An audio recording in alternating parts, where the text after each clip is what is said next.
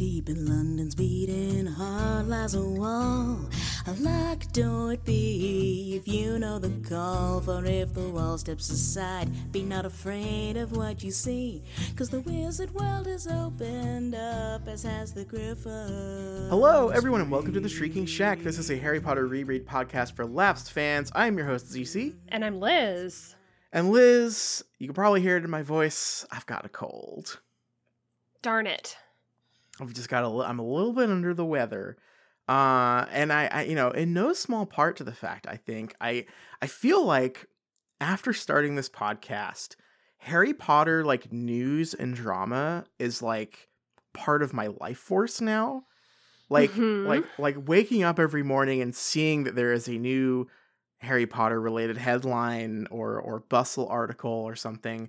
I think I'm like an energy vampire, but specifically for for that kind of news. So you're saying it's more Um, like withdrawal than than a cold. Yeah, I, I'm I'm I I- I think I I might just be experiencing a Harry Potter news withdrawal because after that high high of last week, uh, where it was you know it was Shriekcast Christmas, um, with all the with the wonderful news and speculation and stuff, we you know. I, I- you know, I guess I guess it's only it only stands to reason that, that this week has been a little bit light in that respect, um, but it's definitely taking its toll. I think on on me physically. Right. I mean, that makes sense. I feel like that's definitely a thing with Christmas, you know, when you're a kid and you get all hyped up and you're so excited for Christmas and it happens and it's the the euphoria of of all of, all of the gifts and the people around and and Mhm. Santa and and what watching those those Christmas films, the Christmas songs, and then the day Mhm. after you kind of have the the post Christmas depression set in a little bit, and your your immune system isn't up to the task of, of fighting off a cold. That's right. I so the, I think the thing that's keeping me going here, I mean, for one thing, we do have a couple of pieces of news here, but also this feels like, you know, the calm before the storm. Mm. We've got we've got so much coming down the pipe. We've got uh, uh, clearly we have a lot more Fantastic Beasts news just waiting to be sprung on us, right? Uh, we have the Harry Potter video game could be announced any day now. We, we've got the VGAs coming up. We've got uh, I think there's like some there's like some Xbox thing today, like while we're recording, and like there you know there's just there's so many opportunities for WB to like surprise us and show us this damn fucking Harry Potter Skyrim. Um, so I'm, you know, I, I, I feel like we're just in like, we, we are now, we had Shriekcast Christmas and then, uh, uh, we're, you know, I, I, I get the feeling that we might have another Shriekcast Christmas coming up soon. So I that's sure, sort of, I sure hope so. A, a Shriekcast New Year's, perhaps. yeah, Shriekcast New Year's. There you go. We're we're gonna we're gonna need to to design the new Shriekcast uh, uh, calendar. It's like not quite the lunar calendar, and it's not quite the uh the Western calendar. We're gonna need to make a new one based on whenever this uh the next news cycle drops. I'd say. Mm-hmm. Um, but no, there, there's a couple of things this week. Uh, I guess the main thing, the big piece of news here is that Wizarding World Gold has finally gone gold. I didn't really. I read that headline wrong, and I just sort of went, uh, uh, went with it there. It's officially launched. Um, uh, yeah, I'd uh, kind of forgotten that it hadn't launched. Yes, that was 100% my reaction when I saw this headline. I was like, "Wait, we talked about all this." But it's it's it's uh it's different because when we had that blowout news uh, about it before, that was just the pre-order, I, I guess. Uh, I, I had sort of forgotten that it like wasn't available yet, especially because they were like sending out the books to influencers and stuff. So I just sort of had it in my head that like, oh yeah, this thing's available. It's out. Right, they were gonna take my money. They were going to. I mean, they might still take our money at some point. I'm still, I every day I'm like looking at that that acrostic and going like, what could it mean? What could we get for Shriekcast? I still don't know what the meaning of pre-ordering is in this context. yeah, how do you pre-order a fan club? I don't understand that. I Like, like, are they gonna run out? of I mean, the thing I was confused by was like, I guess the pre-order didn't charge you until now either. So I really don't understand what the pre-order thing was. Hmm. like like like if you're only getting charged now it just seems like uh, yeah I have no idea what the point of that was but it's out now, and we so there we get a couple new tidbits. Um, all the perks are out, so that's you know the, your your magical welcome gift of the journal is shipping out. Hmm. Uh, uh, all you get you you have access to all seven Harry Potter ebooks. Take the magic of J.K. Rowling wherever you go with all seven ebooks. Wonderful. I've been reading to mean reading meaning to read those. Yeah, we should start a podcast. That would be really fun. That does sound like fun. Uh, you can get your collectible pin badges. Uh, you get, uh, I guess, all the discounts for the priority. You know, the booking and the um the Wizarding World stuff is all.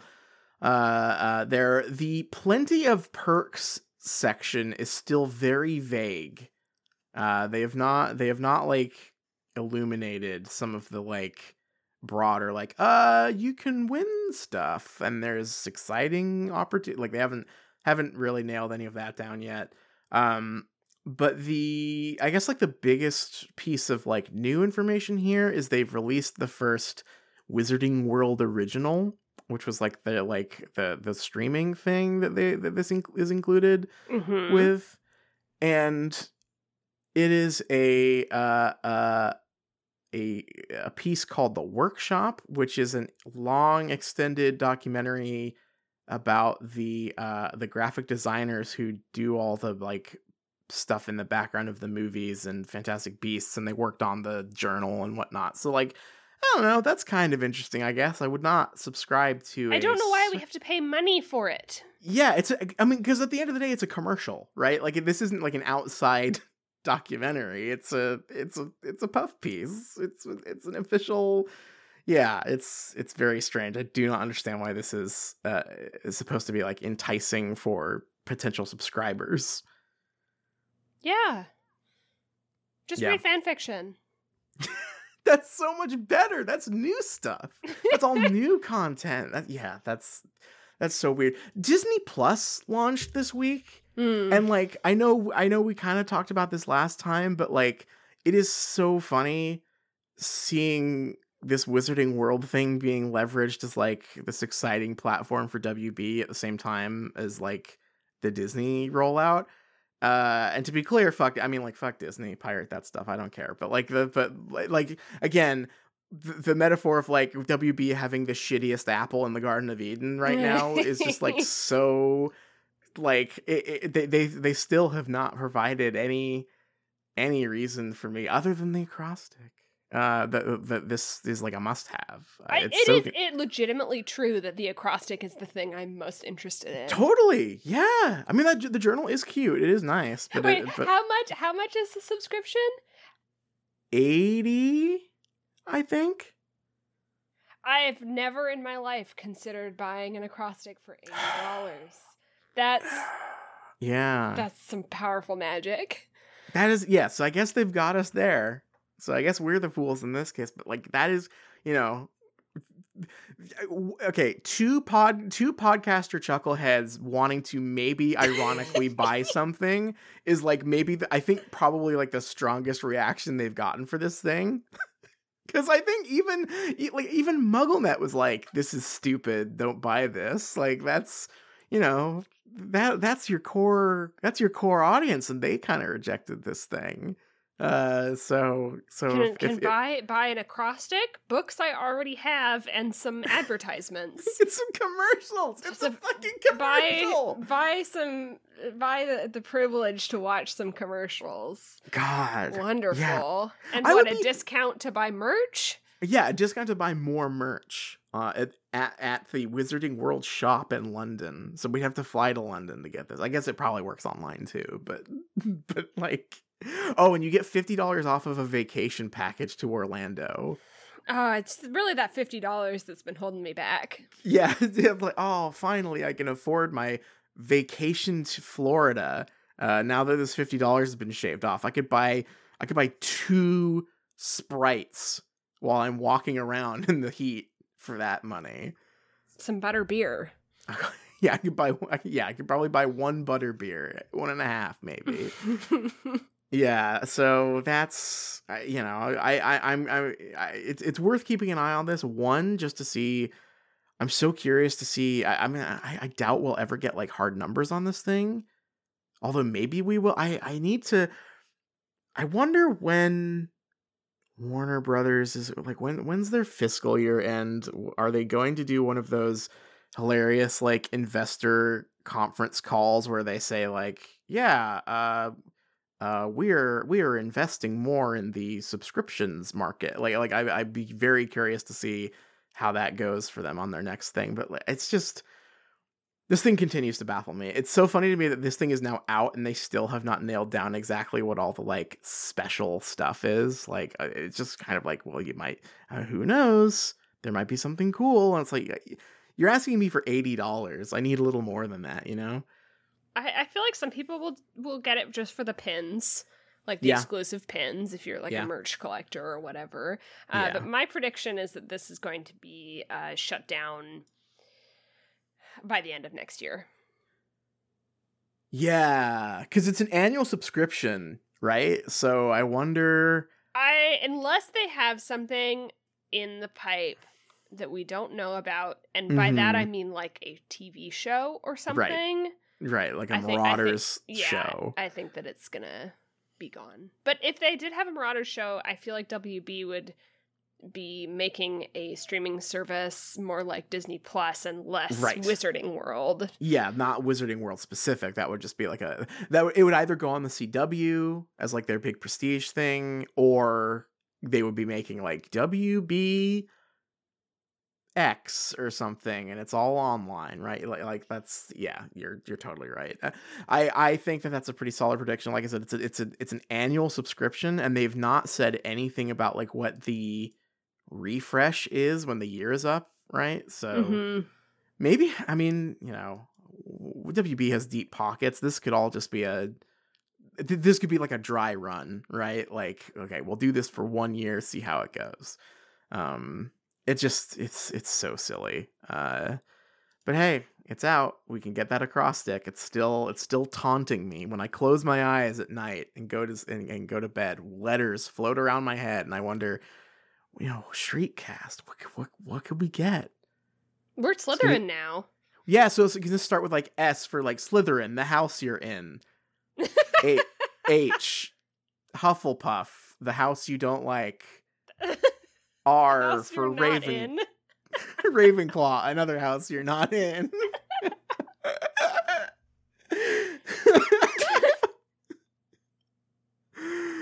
oh fuck. Yeah, I'm so I'm so curious about that. But uh but but they have not they have not managed to extract our dollars yet, but who knows? Anything anything is possible. Um since we have no news uh, aside from this, I did pull uh, a little article from MuggleNet, which I just think is really cute. Uh, Sure. it's it's not. I, I I would not say it's it's it's neither good nor bad. It's just really cute. It's called Five Ways My Writing Style Has Changed from Reading Harry Potter. Mm. For National Novel Writing Month, I am working on a young adult fantasy novel that I've been planning for a long time.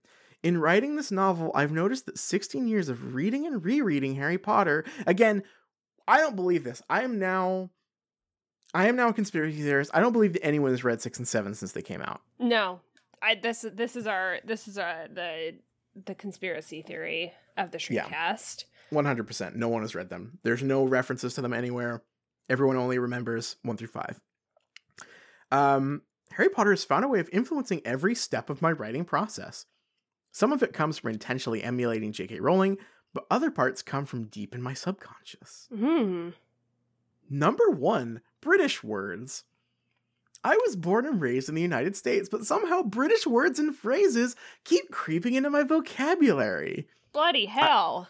I love the word reckon, and somehow my main character always ends up saying things like bloody hell. Bloody hell. bloody hell. I don't have that in my soundboard right now. Where wait, what do I have in the button that I would normally press for bloody hell? Uh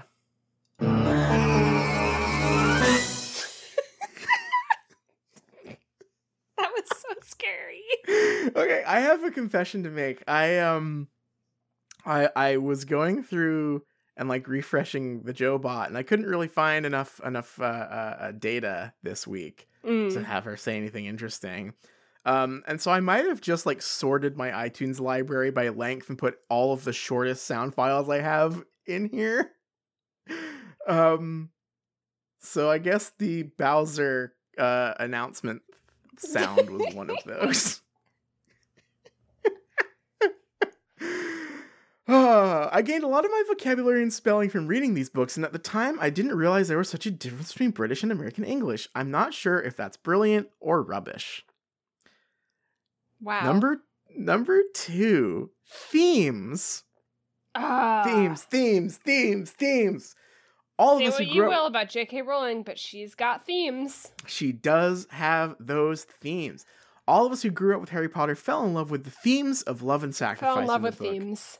We fell in love with themes. Hey, to this writer's credit, love and sacrifice, those are themes. Unlike what the uh, Ah, the book club will have you believe. those are themes. Those are real themes.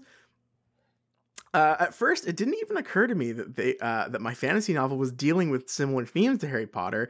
As I looked at it more closely, however, I noticed that my whole premise was based on big topics that I had first grappled with when reading Harry Potter. Throughout my novel, I was exploring the message summarized by Dumbledore's quote: "Do not pity the dead, Harry. Pity the living, and above all, those who live without love." This has always been a quote that I had difficulty internalizing, and apparently I needed to write a whole book to really wrap my head around it. This is cute. I like this because,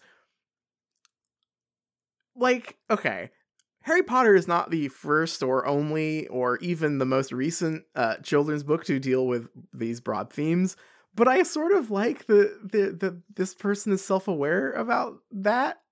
Like, like this this is framed in, in in such a this is so much more pleasant to read to me than like the reddit posts where like can you believe that jk rowling taught us all about love when we were 12 or whatever right? Like like this is this person's a lot more level-headed i think. Yeah, I mean, I think that like with with Harry Potter, just because so many people read it, it's like it's it's one of those things where like obviously there like there are so many children's books and adult books and every kind of book about these themes, but I feel like people really like connect with some of the first ones that made them Yeah. think about them. yeah yeah And That's fair I- enough. that's totally fair um uh and it's it's it's just this is both very sweet and and like it's it's refreshing to see it, it, not um not phrased in like the way that I, I don't know we've we've read a lot of re- we've read a lot of like reddit posts that are almost identical to this except a lot more obnoxious you know Mm-hmm. number three names with meanings I used to pick just Mm. any name that came to mind for my characters, but then I did Fool. research on J.K. Rowling's names and realized that even the names of her minor characters have hidden meanings in them. Uh, I now find myself on baby name websites and Google Translate trying to find the perfect perfect name for every character I come up with. The Google Translate thing. I want to know what the Google Translate thing means there. Like, are they just like plugging in a cool word in English and then like seeing what it is in I don't know Arabic or something or Spanish or and, like turning into a name? That's fantastic. Uh, I I want to read their book now. I've been, I've not been playing it, and I probably won't. Uh, uh, but I have been. Have you been seeing any of the uh, the the Death Stranding character names? Oh yes. Some good. There's some good shit in there. Uh, Mhm. This- Sam Bridges, Bill Bridges, and he's a porter, so his middle name is Porter. It's good stuff. Thank you, Hideo Kojima. Uh, number four, plotting my story. I never used to be a plotter, but after hearing J.K. Rowling discuss how thoroughly she plans her books, I realized if I wanted to write anything half as good, I would need to at least try. For inspiration, I looked at the table Rowling displayed in Harry Potter History of Magic, where she planned out the entire fifth book, following the different plot lines. Wait, wait, wait, we need to get this book. Harry Potter Lo- History of this Magic. This is some lore. This is some lore. We have not come across this. Harry Potter History of Magic, where she planned out the entire fifth book, following the different plot lines throughout the story. Okay, I'm making a note here. We need to buy, wink wink, a copy of Harry Potter and the History of Magic. Yes. Is that the one I that had the big ebook release on Pottermore?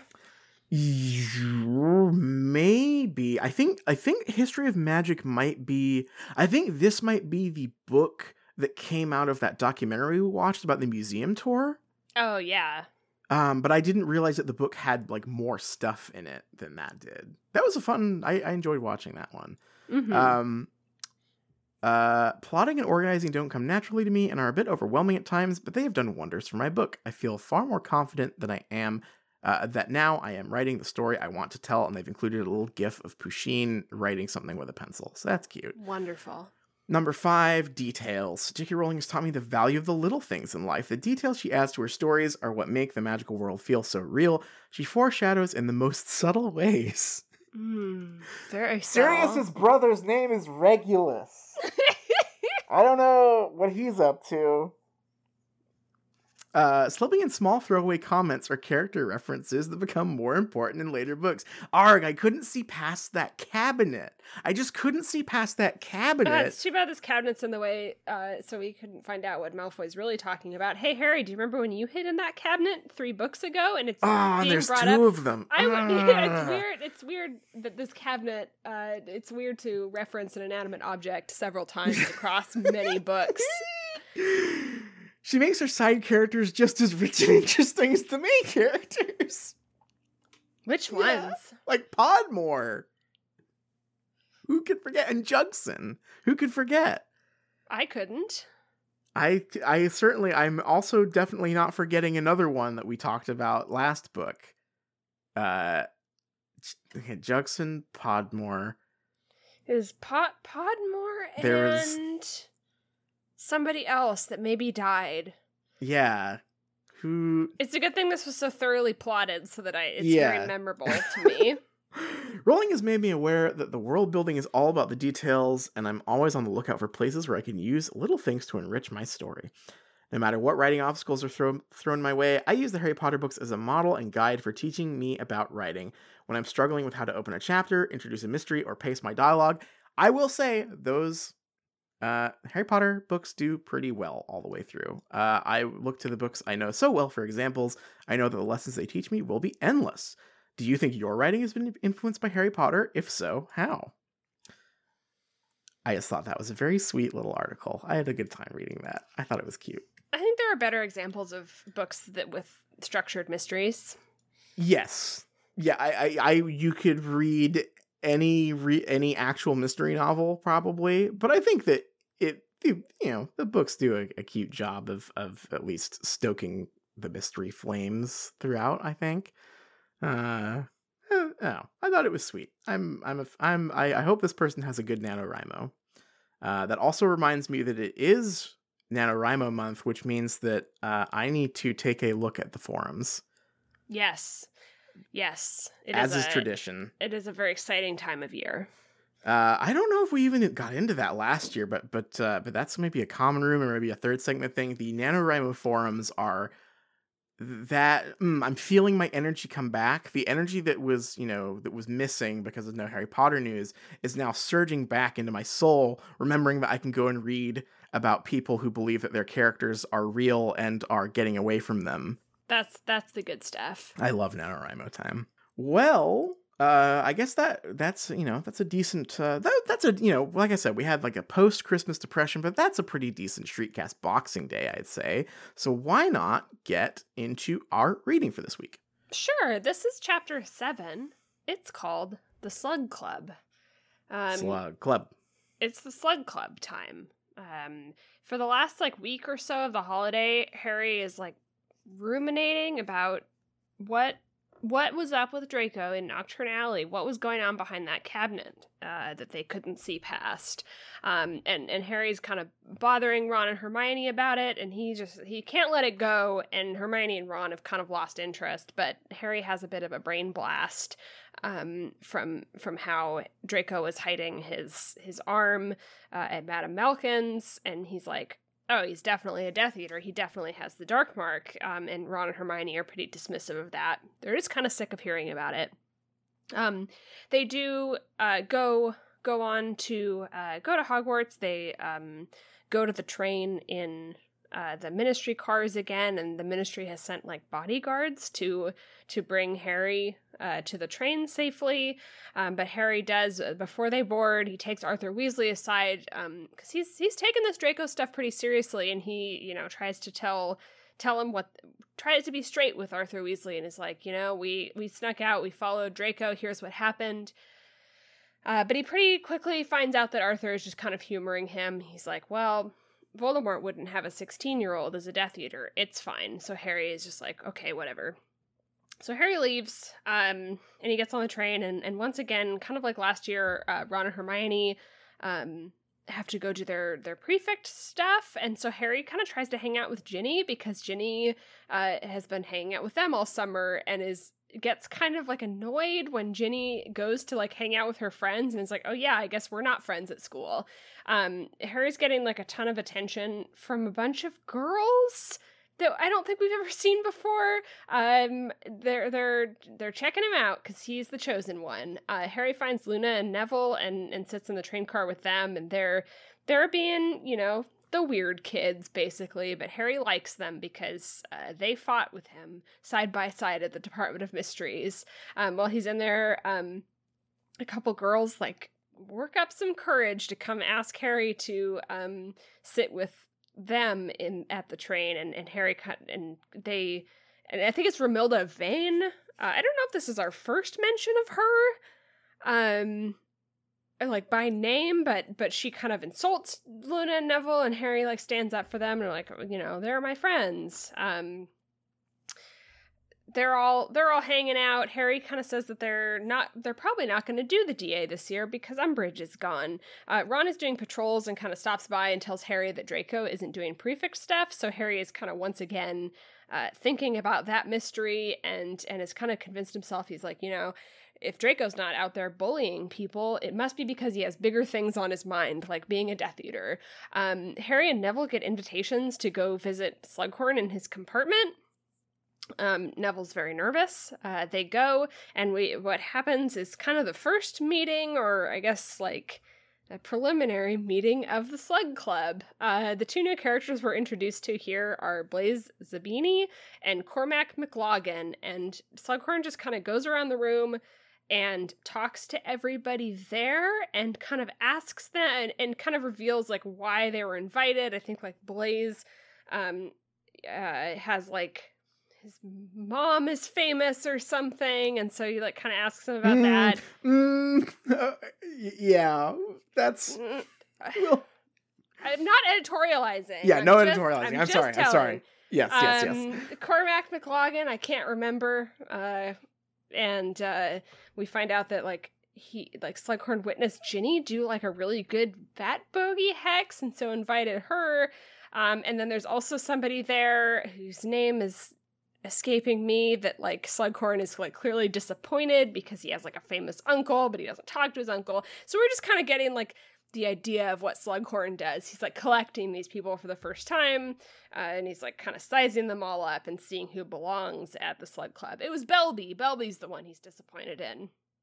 Um, as they leave, um, Harry is kind of walking behind Blaise, who is a, a Slytherin and will be going and sitting with Malfoy. And Harry kind of sees his opportunity to to see what Draco's up to. So he slips inside. Well, I say slips inside, but he like kind of forces him way his way past into the like Slytherin compartment under the invisibility cloak, um, and hides in the luggage rack and spies on Draco, who's um he's chilling uh, and he's talking about how cool he is and how he has like big stuff going on but he might not come back to hogwarts seventh year because once voldemort takes over he won't care about grades um the train stops harry's realizing that he has no way to like get out.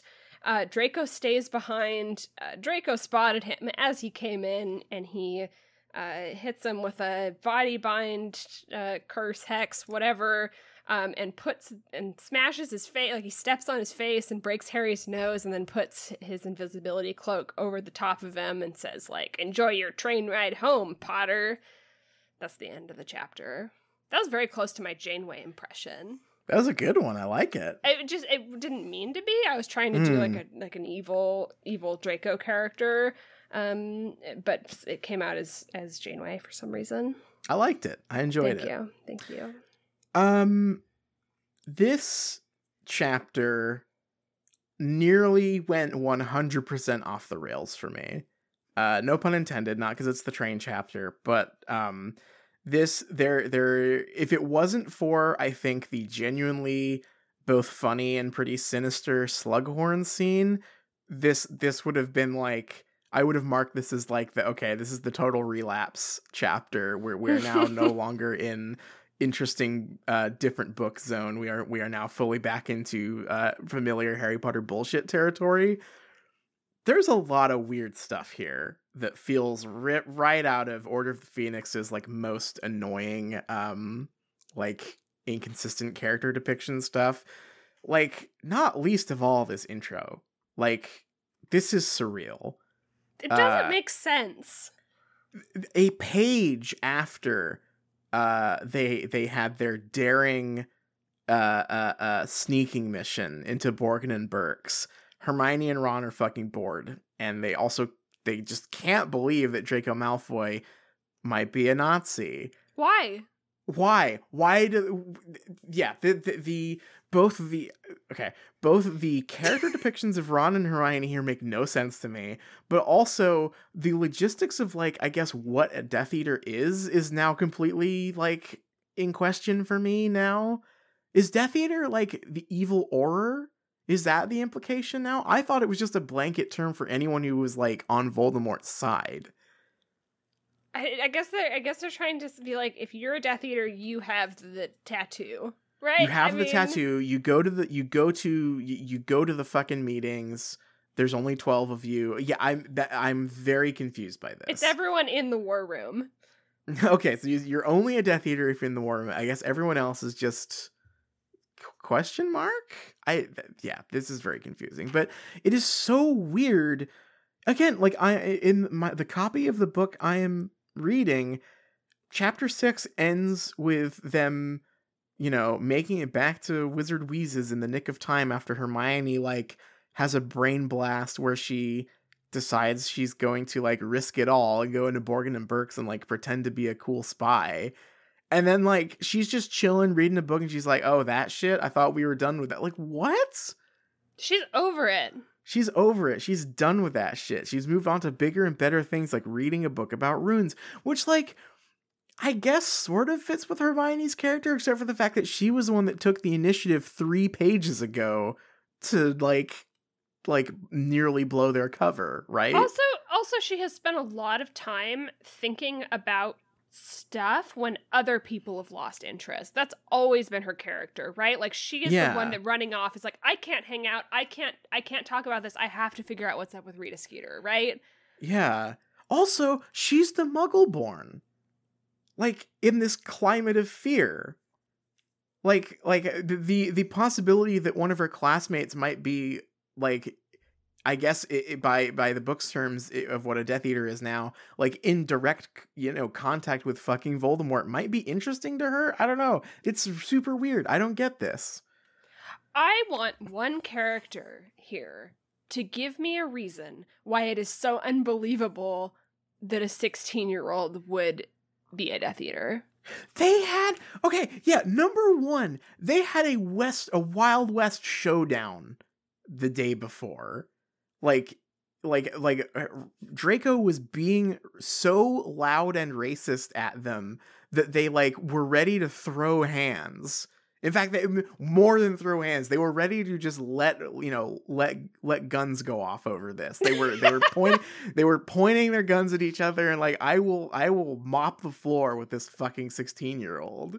Uh, that I guess has cooled to a point where they're not really sure if he's really all that involved or you know worth worrying about. It's so weird. And also, why why is everyone behaving like okay, not only do Hermione and Ron find this idea ridiculous, Arthur Weasley is like, I don't know if Voldemort would like recruit a child. What the fuck are you talking about? Why not?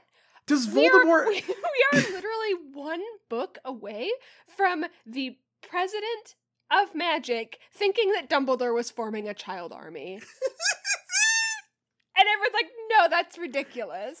Yeah, that's Who- fucking stupid. Who would ever believe this? This, like, what am I supposed to think of Voldemort here that, like, this is, he's above recruiting Yeah, children? Yeah, like oh, Voldemort's bad, but he wouldn't use a child army. What the fuck are you talking about? He he, he has zombies.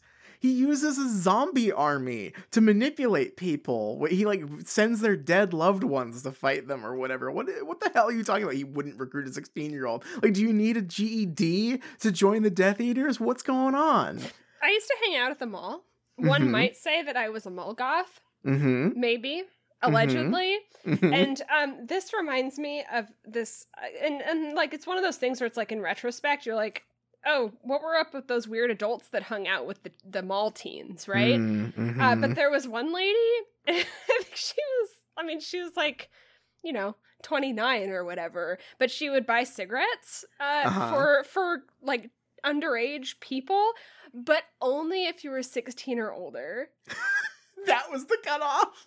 And it's just like and she's like oh yeah i wouldn't i wouldn't buy cigarettes for anyone younger than 16 but if you're 16 you're good like she would id you and then go and buy cigarettes is that what like Vol- voldemort's like no no absolutely not you have to be 17 to join my army Ah, have you ah, have you completed your OWLs? Have you completed your NEWTs? ah, ooh, I'm Voldemort. Like what the what evidence do any of these characters have to suggest that Voldemort has like any moral fortitude whatsoever? Like like if if that's their big ham, it's like, oh, he's bad, but he wouldn't he wouldn't use a child army. He tried to murder a baby. He he he tried to murder a child with a gun. i mean i guess like the angle maybe is like eh, like a child wouldn't he wouldn't be he wouldn't care like this is my most generous re- reading right? Is like he's not qualified so what use could he be to voldemort? But the answer seems so obvious seeing that voldemort wants to kill harry potter Yeah, he wants he wants someone school with inside this- Hogwarts. with teens right? Like he is he is fixated on a school full of teens so i don't it doesn't seem like that much of a stretch it's at least yeah, like even even if like no one is hundred percent convinced, I feel like in again in this like this climate of fear that this book keeps on hammering home for us, like no one is paranoid or worried enough that when Harry Potter, the one who like survived Vol- has now survived fighting Voldemort twice and was like in the Department of Mysteries battle, tells you like I think Draco Malfoy might be involved in some shit. Like like Mr. Weasley is just like uh mm, that seems real far fetched, Harry. I don't pretty know. Pretty unlikely That seems a little far. Like, why? Uh, for what purpose do you have to like to doubt this at all? It's very weird. I don't. Uh, so yeah, so I'm I am not on board with any of this shit. Uh, very confusing to me. It sucks because I liked the Arthur Weasley scene a little bit, not because of the content of what happens, because it makes no sense. Um, but I do like the like character moment that Harry has, where he's like trying to be open and honest and like have like real shit with an adult and be like, Yeah. okay, I'm gonna tell you what we did, and you need to not freak out and Yeah, take me seriously, and then shutting off because like he he notices it says like oh Harry like Harry realized he's only being humored, so he's like, well, Yeah. screw you, right? I love that moment, hmm but it makes no sense. Yeah, no, it's it's it's it's written really well. I like that interaction a lot. Um, I also I'm like like both. I I, I like. Uh, I like the part where Harry realizes he's, he, you know, that Arthur Weasley's just humoring him, and there's like that line about how I, I like the Arthur Weasley's reaction is because he because because like Harry it says like Harry you know chooses Arthur because he's like he's the one who will probably freak out the least hearing this, Mhm. uh and like um arthur just kind of being like mildly amused at them doing this is like that's a cute scene as well but like this this i cannot buy this this core uh uh, uh thesis that, that like no one no one believes that you should uh, uh maybe be worried about what the son of Lucius Malfoy, who tried to kill a bunch of teenagers in the Ministry of Magic three months ago, uh, his son might be into some shit. No, no, no, no, way. no way. That could never happen. Yeah, that was weird. I will say there's there's a couple of things in this early scene that I did like. These are real small things, but I f- I feel like we finally got a a compelling uh uh uh argument for why everyone is fed up with Fleur. Like she's way more obnoxious in this chapter than she has been previously. Yeah. I mean, she's Like- clueless. Yeah, she's clueless, but she's like, you know, she's like insulting Ginny's hair. She's like, uh, she's, uh, uh, you know, she's like just thinking aloud about like, oh, Tonks has let herself go. Like, like she's, I, I get it now, you know, like it's Mhm. like, like previously it was like this felt kind of mean spirited, and which in a way worked. Like, like, like you said, it like it introduced an interesting like family dynamic. But like now I see it's like, oh yeah, I would get annoyed around this person, right? Like, like that, that, that was an interesting uh, change of pace. Yeah, I mean, I, th- I think that it, it is deft in that it also just ha- like handles a um handles that cultural difference a lot better. And again, I, and I don't mean because she's French. I mean like in, in a lot of families, like the way Fleur is talking, this would be one hundred percent normal, and she Yeah. doesn't know it's not normal here, Right. right?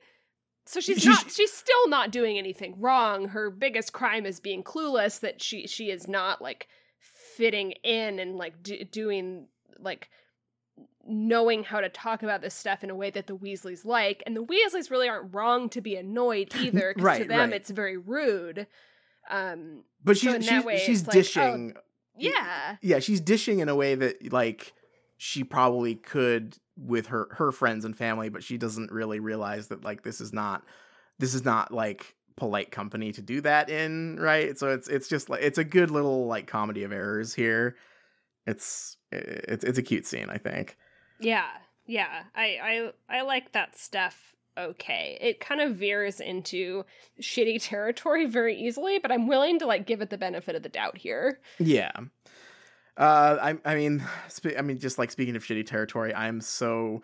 This is like a this is just like a J.K. Rowling thing in general. I am so done with her fucking like phonetically presented accents. Like it's way too much with her. Like like it, it was bad with Hagrid too, but like here her is just like it, it's it's like it comes across as like inhuman the way she's written sometimes. It's it's really strange. It's it's it's not good. Um uh and then there's like all the train stuff, I guess. Uh which I guess is kind of like the bulk of this chapter. Um which has a real mix of stuff that I really like and stuff that is like just phenomenally stupid, I think. Mm. What what did you think of like the Ginny scene, which is like the the the, the, th- the first thing that happens on the train? Um, not a good sign that I don't remember it. Right. It's I mean like it's it's something. I mean I I do I like I I, I said last week there are a couple of things that are leaping out at me where I I need to give this book a little bit more credit in like it it introducing the Harry and Ginny romance earlier than I thought. It it comes off as much more like uh, he's mad that she has other friends. Like that that's Yeah. what it comes off to me, which I I don't I don't know. It's it's uncomfortable, I will say. Maybe maybe my read is a little more generous because I know where it ends up. You know, like I'm Uh-huh. looking for hints here because yeah, it is. It is. I'm in general, Harry is a lot more of an asshole in this chapter than he's been this whole book. Um, which I don't know if that's like like like intentional like oh he's slipping into old shitty behavior or if it's just like if it's this is just going to be like a random thing like like every chapter is going to be like a roll of the dice if we get like more mature new harry or if we get like kind of dickhead harry I think the problem is that his reactions to things and the actions that he takes are completely random. yeah like him getting annoyed that that she has to uh she's going to go meet someone else is weird this is i think like this might be this might be like less of a direct um like like intentional writing thing and more of just like again jk rowling having to write teen boys again but like in this chapter he notices how ugly that girl who comes in to talk to him is and notices how handsome Blaise Zabini is Interesting. like like we we're we are getting more and more like like accidental bisexual Harry here, which I think is is really really uh, like again the, the only thing he notices about Ginny, and maybe this is I, I don't know if this is like pro my read initially that, that this is supposed to be a hint of the upcoming romance, or if this is a, a knock against it, where after he's annoyed at her, he noticed her long red hair dancing behind her. And uh, we we pointed out last book that like the only thing J.K. Rowling ever writes about uh, uh, Harry noticing in women is their hair. He just likes Mhm. h- hair. So I'm I'm just real back and forth on that, I guess. Like like whether that's supposed to be a clue or not. I I think that it's accidental. Yeah. I, I I think it is it is weird that that's the only thing that he notices, but it's clearly like it it really accidentally like feeds into like Harry the misogynist to me yeah. that he would he he notices hair a lot and he and like the being annoyed at Ginny. I don't know, like I can't quite put my finger on why this why his reaction to all of that stuff was so uncomfortable, but I did not like it. No, it's I mean he's uh, he, b- both bo- both readings. I think he comes off looking like kind of a prick for sure. Like he's. I don't. I I still don't know who Harry is. It's like you say. It's like completely random which one we're getting uh, a lot of the time. Um, I mean, like he's nice to Luna for the most part. Okay, but he's only nice to them because they fought side by side. Right. They're like they're like doing like weird like oh they're part of my part of my army troop and now we're brothers Yeah, for life. Like I, that's I- true. it's so bizarre. Yeah, they, yeah, you're right. They're my fu- they're my fucking wingmen. So they'll yeah, like like say what you will about Luna Lovegood, but she can, you know, she when when the going gets tough, she'll be in there in the mud with you. Yeah, it- just doesn't feel very genuine. Like I, I don't feel like Harry like genuinely values them no, beyond this like shared experience of battle. yeah, because he keeps bringing it up, like both internally and to other people, and I mean, like I guess this could go either way, but like w- with Luna compared to like Ginny and uh Romilda, yeah, Romilda, like he doesn't really like see, he doesn't really like like talk about or like uh, uh, uh describe Luna like he's talking to like he he doesn't, he doesn't talk to Luna the way he usually talks to girls, right? Like he just sort of like holds her at arm's length and just like considers how weird she is, right? But like we get nothing about how pretty her hair is or what her chin looks like, which is stuff that we get in a weird amount of detail from about Romilda from him, right? Mm-hmm. Um, so she just she just kind of like doesn't register to him at all as like uh uh you know because god we get like we also get like ooh there's the there's the giggling girls ogling him and stuff in this chapter as well oh uh he was surrounded by mesmerized girls like yeah so he's not really I- don't know it's it's weird like she she like luna just in book five we were both talking about how like it sure felt like they were setting up a Luna romance. This chapter has like killed that dead in the water, I think. Like he just does not register her at all. Yeah, although to be fair, and I'm not saying that this uh, reads romantic, but he does observe her character in a way that is shallow, but more so than he does with anyone else ever in these books. Yeah, like, that's uh, true. Like his his continued refrain during this chapter of how she like gives it to you straight, but is weird right? is is like an observation about a person that he doesn't typically have. But the weirdest part about that, uh, I, I just I I've like just now had my own brain blast here. It is so weird to see him say that about Luna when that is what I would consider the strongest part of Hermione's character. Yeah. Like like he observes like oh she you know uh she's kind of tactless but she says what she thinks and is like you know she has good observations or whatever. And it's like that's hermione. That's hermione's character. Uh which kind of brings me to what something i want to talk about that you brought up yesterday when we were chatting about this. The weird way that ron and hermione have sort of become like non-actors in this chapter. It it feels like he stepped into that train car and Neville and Luna became the new Ron and Hermione.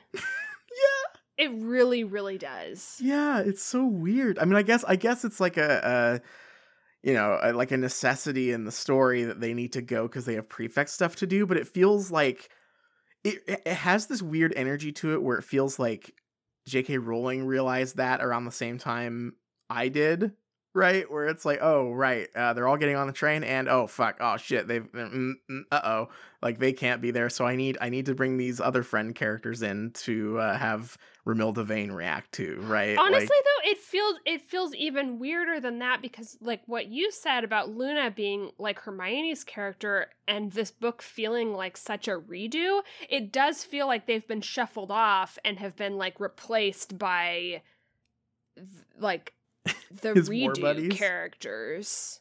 It's yeah, like these are what Ron and Hermione should have been, but but he, but here they are like redone, and we're gonna shuffle Mhm. Ron and Hermione off. Yeah, it's like like who I mean who knows how the rest of this book shakes out, but this chapter in particular is so uh, like it it just feels like like the way I described it was it feel it feels like when you watch an episode of a show and you can tell that like some key actors were like out sick or filming a movie or something like and then they had to like bring in like the the like third string characters in to kind of like carry that weight or whatever you're like oh okay uh, I guess I guess Patrick Stewart was doing some voice work today or something. This is a Riker heavy episode. Uh, Uh, it's so it's so weird. This this scene and like I, I'm I'm now just like kind of mind boggling over Harry's like observations of Luna because like you point out like he, it, it's almost like he's having this moment where it's like oh finally I found someone that'll give it to me straight but that's not a problem he's been having. no, he's he he had to walk out of uh, a, a conversation he was having with his best friends because they were giving it to him too straight for his liking. Why does this story hate Ron and Hermione so much? Keeps fucking with Why their are characters. why are they bored? Why are they so uninterested for no reason? That's that sucks. That is such a problem to have in I mean, you know, I'm not saying like you can't have characters who are like you know, indifferent to the things happening around them. But I feel like when you're writing a mystery series, the characters need to like have any drive at all, right? Like uh, that yeah, that th- this chapter being about how Hermione and Ron have decided that like the inciting incident wasn't all that interesting to them is so weird to me. It's not like Harry goes then to Neville and Luna to talk to them about it. No, he I doesn't mean, bring yeah. He he clearly like thinks he's kind of above them a little bit. Like it's Yeah. it's kind of a charity case. Like I'll hang out with you even though you're weird. Uh, but it's because you fought with me side by side. Um, and speaking of fighting Spartans side by side, can you? I, like, I think it was very weird that nobody believes that Draco is a Death Eater. But Yeah. um, Harry's pronouncement that they're not going to continue the DA because Umbridge is gone blew that out of the water for me. completely insane. What are they talking about? Wouldn't they want to be doing it harder this year? Like, he thinks there's he this whole chapter is about how he thinks that one of the other students is a Death Eater.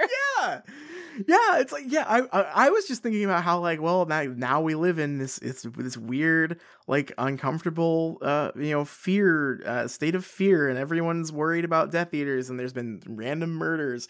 But you're right. There's also Harry is firmly of the the opinion that Draco Malfoy is like in cahoots with Lord Voldemort himself. So yeah, why is he just like eh, that whole no, we thing was don't need it. that was really just to get a teacher I didn't like out of my hair, I guess. It I I know that this is just writing it out of the story. Yeah. I know it's because like we didn't need another book of them going to these meetings, which I don't know why. I don't know why they can't just be in a club still. Mm-hmm. Yeah, Dumbledore's back. Surely he would allow them to just form it as a normal above board club, right? Yeah, I mean, we don't even have to hear about it every time. Yeah, he's like, well, you you call it something different. Call it Harry's Gun Club, but but you can still do it. I Have just- at it. I I just don't understand. Like we in this book in in book 2 Harry overheard or rather talked to Draco Malfoy talking about how like if he was the heir of Slytherin he would kill everyone with that snake. And yet here here we are in the like more mature story where Harry is having serious concerns that Draco is like presumably plotting murder, which he Mhm. is by the way. is, That's yeah. the story.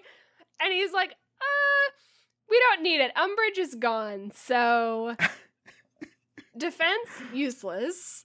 Especially because he's also currently still under the impression that Slughorn is going to be teaching Defense Against the Dark Arts, and he already has a bad opinion of Slughorn.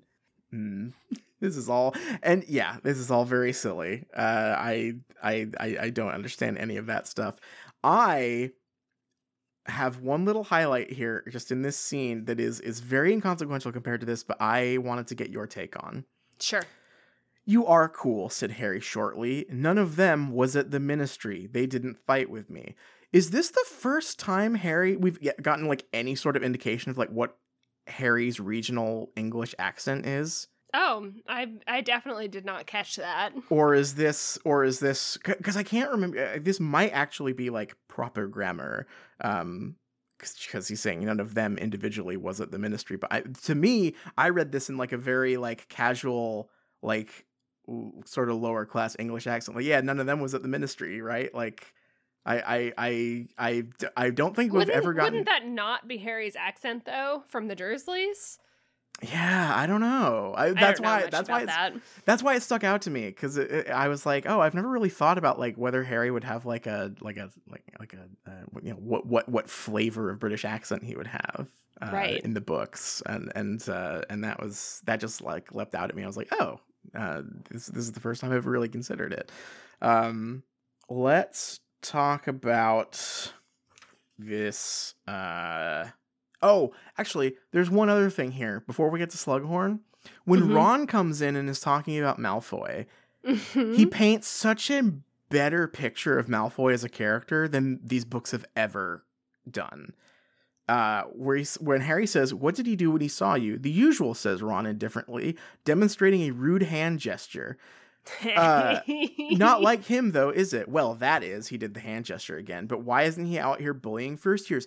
I wish that was Draco's character. I wish that like we got these scenes of like, you know, Harry and Ron and Hermione walking around and seeing Draco and then like flashing the V sign and flipping each other off. Like that sounds way better.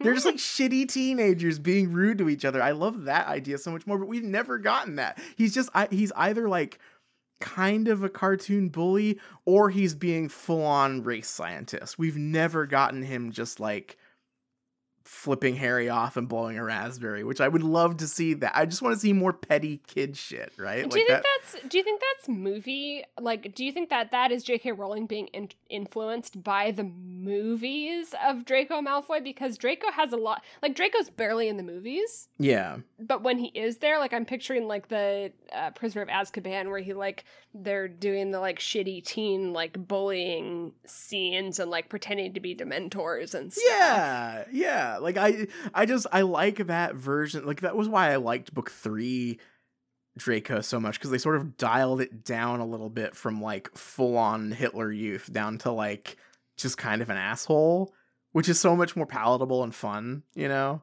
Um. Uh, I, I just noticed, but it was, it was just so weird to see Ron say like, "Oh, the usual," and it's like we've never heard of Draco doing this. I've n- never in my life reading this book have I imagined like, damn, Draco's probably like flashing some rude gestures at Ron when he walks past. Like, like that's just not the vibe I've gotten. But I, I like it. I like that picture a lot. Yeah, I read it completely differently. Mm. I'm I read I read that as Ron like saying like the usual and making like a jerk off motion. Oh. Fuck. You know what? That might be. I, I might be completely in the wrong here. The way I talked I, the way I interpret it was like he said the usual, and it's like this is what he did to me, right? He did the like, you know, did a V sign or or flipped him off Right. or whatever. But no, you're right. He might have. Mm. And I, I, think I just think this is just dancing around this is what dancing Ron around. is doing because it won't it won't come out and say what he like Right, the, the, usual jerk off motion. Yeah. Hmm. That's a. Hmm, this is an interesting one. I could see it going either way, but I think I- Definitely. but I think your interpretation is probably more realistic because we know that J.K. Rowling loves jerk off jokes. That's true. I I think that either way, I, I think that you can read it either way, and that I also think that that still just paints that different picture of Draco Malfoy, and also what Ron thinks of him, right? Yeah, yeah. I want. Let let Ron say fuck. Let Ron do jerk off motions more often. That, like like both this is this this paints a better picture of either Ron or Malfoy or both, right? Like Yeah. I just want to see more like asshole teen behavior from these characters sometimes. Uh, God, th- th- God, this book is su- in such an awkward spot of wanting to do that stuff, wanting to make those jokes and portray teens like that, and still needing to be written for ten year olds, yeah. like a Yeah. little bit, right? Like the the the content has matured, but not in a way that the characters can be realized in that way. Yeah. Is do you think that's maybe why we're still getting like Harry's only noticing women's hair and stuff? Cuz like that that that k- kind of carries that same thing cuz like we got I, I I am haunted by uh you know we talked about it on our, our Order of the Phoenix let's play on the Mm. Patreon but I am haunted by that uh uh Cormoran strike scene that we found uh where where Cormoran uh grabs a woman to stop her from falling like literally by the boob or whatever. Yeah, and and just the the, the weird continuing like Im, like just complete inability to write from a like heterosexual male perspective at all which like i don't you know like like I- that i'm sure that is you know that's that's not easy for her. She she was like you know she was in her 30s 40s when she wrote this book. Like getting into the mind of a teen boy is not like the easiest thing in the world but it is weird that like harry like like they're 16 now. They're in high school. It's weird how like harry is just like that girl has pretty hair right? Like it, it's it's such an awkward uh, uh element that really sticks out to me in in the same way that what, what you're saying where, where it's how weird it is that like uh uh um like the, you there clearly a specific rude gesture wanted to be written about here but couldn't either because the editor said so or because J.K. Rowling thinks that like she's still got to have this be like appropriate for kids to read with their parents, right? Like it's it it, it either way it's it's it's like stuff is like rubbing up against the walls here in a really awkward way or it's like like there's something there's a better there's a better and different book here, I think. But then I just remember that uh when she tried to do it in her real adult novel, uh it was psycho shit. So who knows? Uh, yeah, I, I just think that, like another character being described as being really skinny, as like she was anorexic and looked like she borrowed her friend's boobs jetting out from her chest, and I'm like, ah, what? what the fuck was with that? Yeah, the, yes, yes, the description of the other woman in uh in Cormoran Strike being she looked like she borrowed a pair of boobs. What the fuck does that mean? Yeah. Anyway, let Ron make the jerk off motion. Yeah, let Ron say fuck. That's my uh that's my opinion for sure. Um but now we have the Slug Club, which I think this is the saving grace, I think, for the most part. I think this this uh I, I really like Slughorn. I mean I, I don't like him, but I think he's a fantastic character so far. Um Mhm. I I love how he, he I love how he is both like very jolly and bumbling and like just like funny and, and like pleasant to read but he is really sinister like maybe one of the most sinister characters uh, besides umbridge just in terms of like relatable low level evil right hmm Which Um, is so, it is so. It becomes more and more funny to me how he's often cited as like the good Slytherin. Like, Yeah, this Is a ba- seriously. this is an evil guy. he is a bad dude uh um but this whole scene where uh where he's like curating like like well connected teens for his club is so spooky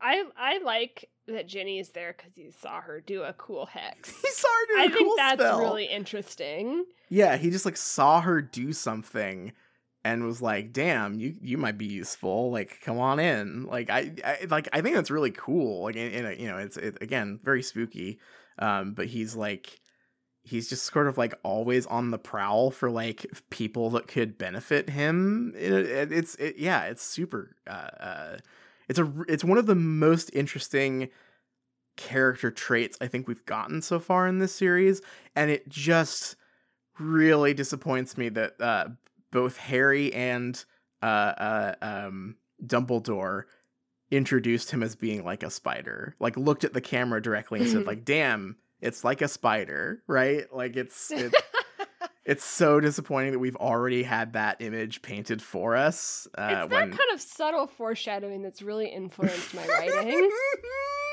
yeah, exactly. But yeah, no, I really like this scene. Um, and uh, Harry is still under the impression that this guy's teaching Defense Against the Dark Arts, right? Unless I missed Yep. something. Yeah. Yep. Okay.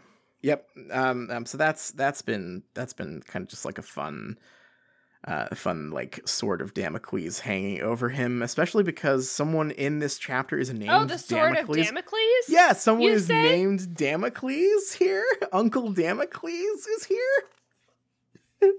Hmm. Hmm. The Uncle Damocles. The, the sword of Uncle Damocles. uh, but no, it's a great scene. Uh, this like weird image of him eating all this fancy food while he's talking to these kids. He's so creepy. He's so creepy. It's it's such a good, like I said, just like one of the best like. Uh, I think like like just consistent portrayals of a character in this in this series, certainly in this book so far. I think. I do like that he's like a Lockhart echo a little bit. Now, Ring Theory coming back in. Ring theory is back. Yeah, he's like a more uh like down to earth. He's like the the like he's like the deconstructed Lockhart. Like he's like the like this is what a, a Lockhart would really be like thing. Um which is fun. I, I I don't know. He's a he's really compelling and and scary and I like I like this uh uh collection of students he has here. Um Cormac McLagan, he comes up a lot later, doesn't he? He's Yeah, he's a I'm pretty Quidditch sure. Her- guy. I'm pretty sure Hermione invites him to the Slug Club to make Ron jealous, Oh, and then I think that he, and then I think it's played as like a gag that he like keeps trying to grope her or whatever. oh, good. Hmm. So that we have that to look forward to. Wahoo! That sounds great. Um, what? What's with Blaise Zabini? That's the that's the one that's the one uh, uh, not so good thing here. I think. I have a funny thing before we talk about the not so good thing about Yeah. Blaise, which is a fan fiction thing because we always have the name Blaise Z- Zabini or whatever, yeah. but no information until book six. So there Yeah. is a ton, ton, so much fan fiction about Blaise Zabini Pre this book. pre this book is like always comes up as like a random Slytherin character. Um, is oftentimes written as a girl, uh, just because Blaise isn't like a very gendered name, right? Mm, like mhm. so, so so this is like a character that comes up a ton and was never like defined in any way in canon until book six. Yeah. Uh, and the way he is defined is as a uh, Slytherin from their year, a tall black boy with high cheekbones and long slanting eyes. So, already off the bat, not the best description, I would say. Um, we have another, the scene with him uh, talking with Draco back and forth, I think might be the longest a black character has gotten to speak in this series so far uh, and he is a, a an evil jerk off whose mom is a, a, a stereotypical gold digger. So not great, I don't think. I'm I never said Hermione wasn't black. yeah. Yeah, weird how J.K. Rowling gets to lean on that defense when she introduces every black character as being black in their first scene every single time without fault, describing them as tall and black. Mm-hmm. Was it Lee Jordan was described as a as a big black guy, and then we have uh, uh Blaise Zabini is a, a tall black boy with Mm. slanting eyes. It's like, hmm. But Hermione could have been black, you know? She never said she Uh-huh. wasn't. Right. Hmm. Yeah. Yeah. Uh, and Angelina Johnson, of course, is is uh, described as tall and black. Uh, the first time she's seen as well, so uh, just not not super great stuff, I, I would say. And I, I think that the added detail here of the reason he is uh, famous and Slughorn wants to uh, uh, uh, use him is because his mom is a, a rich gold digger. So just like not just a lot of a lot of stuff happening here that is not super great and it's a bummer. I don't know. I, I this is another this is another case of like I don't believe anyone read book 5 and 6 or uh, book 6 and 7 because it is like you like you brought up that whole that whole fucking conversation about like you know whether Hermione could have been a black character or not is so surreal that that was even entertained when we have evidence like this right? Like like Mhm. if if anyone had read that read this book recently when all that shit happened this would that would that that that discussion would never have even gotten off the ground. It's so weird. Shit sucks. Um but the scene is good. I like uh i i oh the thing that i found super interesting that i had never really considered before and i wish was like explored more is when slughorn is like regaling everyone with the tale of how harry survived being attacked by voldemort when he was a baby Mhm. uh the slytherins like don't believe it happened Mm. like Zab- Mhm. Zabini gave a tiny little cough that was supposed to indicate amused skepticism. Hmm. That's way more interesting than eh, like we've sort of just always, I guess, been under the assumption that like uh, uh the Slytherins don't like Harry because they like Voldemort, right? But I like this idea that they like might like they might be like Voldemort baby murderer denialists, right? like that's interesting to me. It I. I like that idea. So I'm I don't know. I I I wish you know just like just like Ron making the jerk off uh, hands. I I wish that that was something we saw more because that really fleshes them out in a more interesting way. That's like still evil and bad, but like more believable low level evil and bad than just them believing like Harry is against the Dark Lord, right? Yeah, and we like the Dark Lord. right uh whereas it, it posing it more as like uh voldemort never tried to kill a baby. That's way more interesting right? Like Mhm. like that's and like again pretty scary but like it, it, like interesting a more interesting set of politics for these characters to have i feel. Uh but i think the most important thing we have to get to here we've got to got to got to got to talk about uh the absolutely bonkers insane scene where Harry follows Malfoy and Zabini into that uh, into the Slytherin compartment, and everything that happens both on the way in and while he's in there. I gotta give him some credit. Mhm. He chose to do something. He chose to take an action. Yes, Harry did choose to do something here. That is true. Uh, what he chose to do though was uh, ju- what are the logistics of his uh his cool guy move here? He like let me find the exact the exact fucking uh uh wording here. Uh he stuck his foot out to prevent it closing okay so he, he so he like puts his foot in the door so zabini can't close it harry seized the door and pushed it open hard. Zabini still clinging onto the handle toppled over sideways into gregory goyle's lap. And in the ensuing ruckus harry darted into the compartment leapt onto zabini's temporarily empty seat hoisted himself up into the luggage rack it was fortunate that Z- Goyle and Zabini were snarling at each other, drawing all eyes onto them, for Harry was quite sure his feet and ankles had been revealed as the cloak had flapped around them. Did he do a fucking flip? What the hell is he like? well, we just is- played the Harry Potter and the Order of the Phoenix video game. Yeah, And I am picturing him hoisting himself up on elongated monkey arms. fuck, you're right. It's canon. He and did he sidles over onto the, the luggage sidling. rack. Yes. But yeah, this Harry has Harry ever done anything this athletic in this series? He he he did like a fucking like it's like a SWAT maneuver here. It's so good. I, you know, I'm not as as limber and athletic as I was when I was 16. And when I was 16, I was also not particularly limber or athletic, but I'm trying to picture myself right now.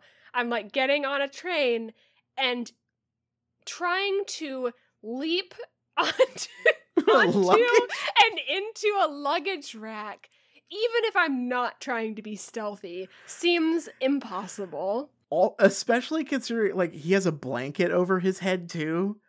Like that's that doesn't seem like the most ideal situation to be running and doing a cool flip in.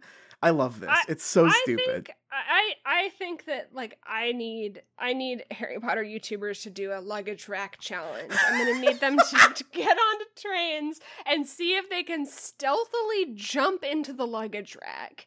Yeah. What does that look like? oh. Also, why? Why not just stand? Yeah, why? Yeah, why not just like stand You're in the invisible, Harry. Fucking What? Deus Ex crawling around in the fucking vents. vents. Like what? what is this? it's so weird. It's yeah, or like the the weird thing too is like if if if if the um if the like way this scene was written was such that there were no empty seats or places where Harry could feasibly stand and Joe Joe was like, "Oh, well, I guess I have to ha- have him do a cool gymnastics move into the luggage rack without anyone hearing or seeing him." You could just write this scene with fewer characters in it. You could just like Blaise Zabini went to use the bathroom and Harry went into the Slytherin compartment. I just don't think that there could be an amount of. Ca- I mean, it would have to be absurd for me to be like, "There's no room for Harry to stand in this compartment." I don't know how Especially big the compartment is. It's a compartment big enough for uh, Draco Malfoy to be lying down with his head on his girlfriend's lap. Like it's a, it seems pretty spacious. Uh, I don't know. I I thought that was that was very funny. Also, um, confirmation that comics exist in this universe. yeah. That was that was wild. Vincent Crabbe returned to his comic. I want to know what comic Vin- Vincent Crabbe is reading. I know that's like shade, right? Like it's like, uh, so He's stupid. stupid. He's Yeah, he's- reading a comic, but yeah, I want to know. Yeah, he's a stupid idiot and he can only read comics. But yeah, I want to know. I want to know what the fuck like wizard graphic novels are like, or like wizard comics. What is what is Vincent Crabbe into? Probably something pretty racist, I would assume, if he's if he's into it. But like, I I, I really badly want to know. Like, it, it's it's the same as the um. Uh, like, like I, I enjoy it even though the the weird sister stuff is so thin. Like, anytime that there is a, a, a uh, like an inkling of like what wizard pop culture is like i'm so fascinated um i want to know anything that like anything that they listen to or read that is like deeper than wheels on the bus right Right. We'll never know. we'll never know but yeah so we have this we have this scene with uh zabini and malfoy talking very loudly about uh their their cool evil plans uh what did what did you think of this whole thing Um, I like the image it creates. I like that Draco is. I like Harry's observation that Draco is is laying in Pansy's lap, and Pansy is looking like anyone would be lucky to be in that position. yeah But once again, it just makes me think that Harry was thinking of being in that position. harry's It's thinking about hair again yeah, thinking about stroking Draco's hair. That one goes out to all you all you Drarry shippers out That's there. That's right. Jerry Real. Oh, I wonder if that was. Hmm. I bet we could find some live journal posts from around this time about how this is proof of Drarry. That's a really good observation. Yeah, except no one read this book. I feel like I feel like all the uh, like the the Drarry shippers were uh were all were very well established before this came out. But you're right. Maybe this is like oh we it's it's we have some concrete. now. Yeah, we have some concrete proof.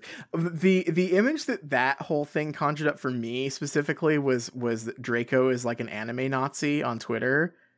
Like, Yeah, like he's a head pats ooh woo guy. Like he's, he's definitely. you know he's he's getting some he's getting some sweet little head pats from his from his uh his from his uh his trad wife. Honestly, though, it does it does create like a su- such a strong image of him and his character in a way that none of his other like random like uh just like saying evil stuff does. Right. Yeah. Yeah. I yeah, and we'll get into that when uh some more when we have this like final scene between him and Harry, but like there I'm really hopeful for Malfoy being an interesting character in this book. Like maybe I don't know. I'm mm, I'm on the fence, but like I I'm, I'm hoping cuz he's like just really not been a character that much.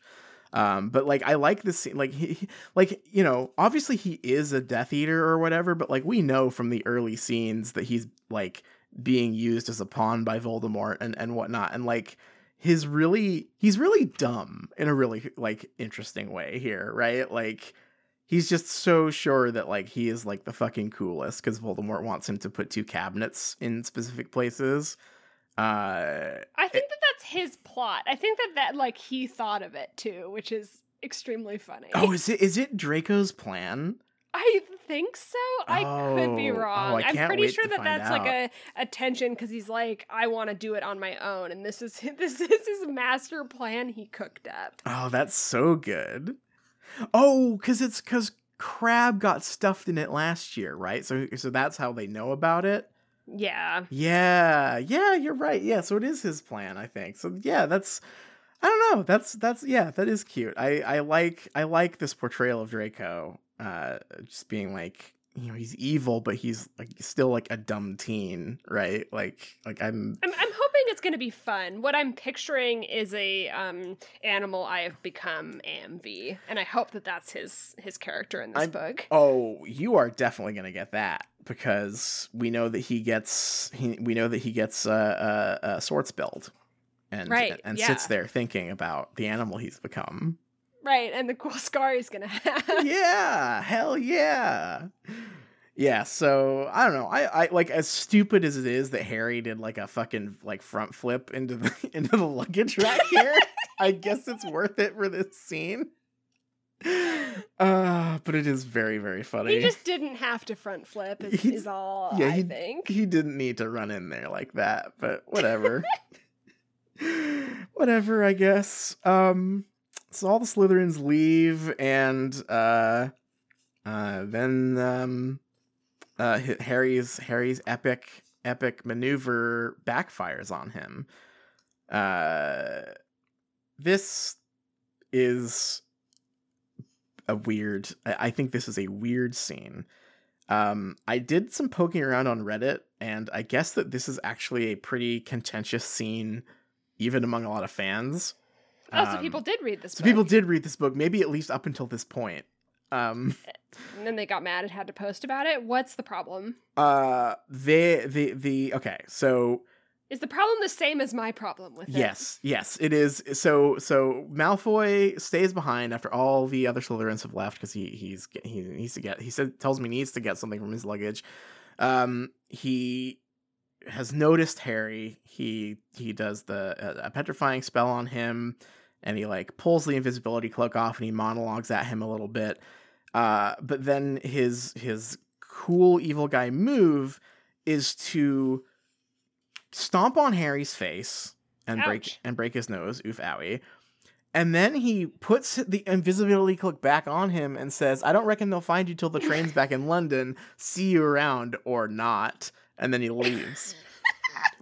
This is a really, really, really stupid plan, even for Malfoy. And I know that we were just talking about how funny it was, how stupid his plan was, but like, okay, Why? Why does he not take the invisibility cloak? why doesn't he take it? This thing that Harry has used to thwart him for five books in a row. He's holding it in his hands and he's like, What's the best thing I could do with this? Do I rip it up? No. Do I steal it and use it for myself? No. Do I, I don't know, do anything? Throw it out the window of the train? Do, do anything other than leave Harry with it? Because realistically, what's the worst that's going to happen here? Harry is going to go, going to get discovered back at the train station at London. They're going to say, Oh, that sucks. Uh, we will apparate you to Hogwarts. Yeah, like I mean, especially with how high security has been, right? Like Harry doesn't get off the train, someone's gonna fucking notice. Yeah, someone's he gonna- has two bodyguards from the ministry bringing him to the train, and you're telling me that he's not gonna get off. People are gonna be like, "Oh, we don't know where he went." Yeah. Oh, I don't know. He must have must have fallen off the train on that cool bridge that it goes I guess, over. guess we'll see if he comes back next year. Yeah, I guess. guess he didn't want to go to school this year. what the fuck, Malfoy? Step it up. Yeah, I, I, yeah. So this, I guess this is a, a fairly common nitpick, and I, I'm, I'm, I'm fully in, in agreement with it. Honestly, it's, it's weird. Not only because it like eh, from just like you know. A, a, base logic perspective, it's kind of weird that Draco thinks that the uh, the worst thing he could possibly do to Harry is leave him with this very useful cloak, um, and and like inconvenience him for five hours or whatever. Uh, but also like this is a broader problem, I think, uh, and, and you pointed this out. Uh, you've pointed this out many times. Um, nothing of any consequence ever happens to important characters in this series. Like, Yeah. imagine, imagine how interesting this story could be if, like, Draco either destroyed or stole the invisibility cloak. Imagine if this was like a Super Metroid thing, where like Harry got all of his cool stuff that he relies on taken by Malfoy at the beginning of the book, and he had to either not use it or figure out how to get it back. Like, imagine the tension this story could have if Harry, uh, who believes that Malfoy is a Death Eater, uh, thinks that he could be anywhere with a fucking invisibility cloak at yeah, any time. Yeah, and it's his fault. Yeah, and it's his fault. Yeah, Malfoy could be doing anything. He has my invisibility cloak. He could be listening to me. He could be doing Death Eater shit. He could be in this room. Like I can't. Like imagine how good that could have been. Yeah, I mean, for real, like rewrite time, uh, Draco takes the invisibility cloak and then pulls the Marauders map out of Harry's pocket and says, "See ya." Yeah. Right? Holy shit. Yes. Hundred percent. Like Just- that's so scary. Yeah. Take all of the shit Harry has been using for five books and use it against him in the sixth book. That sounds fantastic. I don't. I think I think the like coolest thing about the idea of Draco taking the cloak is that one invisibility cloaks are like a luxury item already. So there's Yeah. no reason that Draco couldn't have one. If anyone's going to have like a super expensive luxury item, it's going to be him. Yeah. And the only reason that anyone would be able to point out that it was Harry's is because Dumbledore knows it's a Hallow. He's right. like that is not an ordinary invisibility cloak right. that's the perfect invisibility cloak, right? Yeah. Yeah. But he can't say that. He can't say that. Yeah, no, it's it's it's fantastic. And I think really what this hammers home for me, and I think to this series' credit, I think that the Horcrux stuff is uh uh uh broadcasted earlier than I used to give it credit for. Um I, I think that stuff is seeded fairly early or like if not like completely directly you can tell that she had the idea for something like horcruxes fairly early on. Um i think the hallows are so clearly a last fucking minute decision um and i think that this is maybe the most concrete evidence we have of that because like if if the de- if the invisibility cloak was always supposed to be a hallow how could you not have this story end up with a bad guy having it and Harry needing to get it back. Right? Like like just there's no way that if the Hallows thing was planned from the beginning or even in book 6 that that would not have been like the core plot, right? Like that that's so weird to me. That that that, eh, er, that like this is this is dumb both as like a character action that doesn't really make any sense but also i find it very revealing about like about like the nature of where this story is going i think Yeah. I I just I think it really it just doesn't it doesn't make sense that it would be written this way uh, like if it was this huge important object but also like even if it wasn't a hallow i'm i am just really bothered that we get a pretty good scene between Harry and Draco, like with some real violence in it, and yet the story is so scared of anything happening with any stakes. Like Right. there's like uh, who cares if Harry's nose is broken? Yeah, he's gonna get his nose repaired in the next chapter. I'm Who, assuming. care, who cares Yeah. if he gets on the train back home? Like, obviously, that's not going to happen. But if it did, that's it doesn't matter, right? Like we talked about this in Chamber of Secrets, and it's like people people get mad about this. Like the the fandom does. It's like, why did Harry and Ron care so much? And it's like, well, they're twelve, right? They think that they think that missing the train is gonna make them not be able to get to Hogwarts. Yeah. They think that if they lose their their mom in the in the store, they're gonna be lost forever, right? Right, Like yeah. like it's that sort of thing. But it's like all of a sudden they're they're 16 and that doesn't work anymore. that doesn't work as a consequence. Draco's just like if you if there's some unwritten rule where it's like if you don't eat at the feast at Hogwarts you're fucking expelled. Ho- the, Right. the house elves made this meal for you and if you're not going to show up for it, well Buster, uh maybe you just don't belong here. It's so weird. Yeah, it's it's weird. It's it's it's weird that like uh uh both Harry and Draco have this shared understanding of what uh uh not making it to the feast is that is just completely unrealistic. Like it's like it's if it, if if if if this was like Crabbe or Goyle had caught Harry and we're like, Duh, what do we do, boss? Oh, I don't know. Why don't we put him back on the train? He can't come back if he's not at a Hogwarts. Like that. Like if they were just like, uh, uh, you know, Curly and and Moe, like like three stoogesing their way like around like what to do with Harry. And just like coming up with this dumb idea to like leave him on the train and be like, oh, we could like high five. Uh, th- like the boss will, the boss will give us a, a high five for this one. Like, like that would be one thing. But like Draco's supposed to be like the mastermind here, and him as like a young adult being like the worst thing that I can do to my rival is inconvenience him. he's not he's not gonna get any supper. He's not gonna get any supper, and his nose is gonna be uh, oof owie for a few hours until someone finds it. It's so silly. I, I just like I really think that this scene is supposed to show that Draco is really dangerous, right? Like Yeah. it's like shit's getting real. So to have it end in this like cartoon like I'm sending you away from school now just kind of sabotages Yeah. that scene's weight that it's otherwise I think pretty good. You're going to get back to the train station and they're going to find you and they're going to have to send you all the way back to Hogwarts and you're going to get to Hogwarts really late and you're going to go to bed really late and you have to get up early for class and you're going to have such a bad day tomorrow, Harry Potter. They're You are going to be all out of pumpkin juice when you make it to class. you are going Like, to be what- sleepy and not have any fun and and and you are going to have so much homework to do while you are tired. it's so stupid.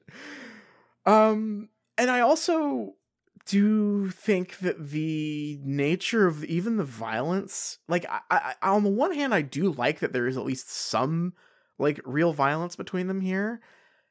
But since we're in rewrite mode, can I offer my rewrite here?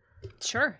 Uh, what should happen here is instead of uh, uh, Malfoy kicking him in the face, which uh, we know is called Muggle dueling, and you would think that like all uh, uh, uh, uh, very proud pureblood wizards would be above that.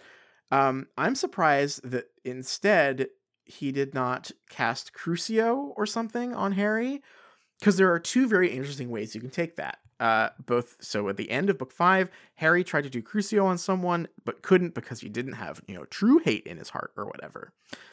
So there's two ways you could take it. Uh, Malfoy casts Crucio on him and it works, and Harry realizes like, oh shit, like, you know, this this is for real, right? Like like Draco is is really fucked up now.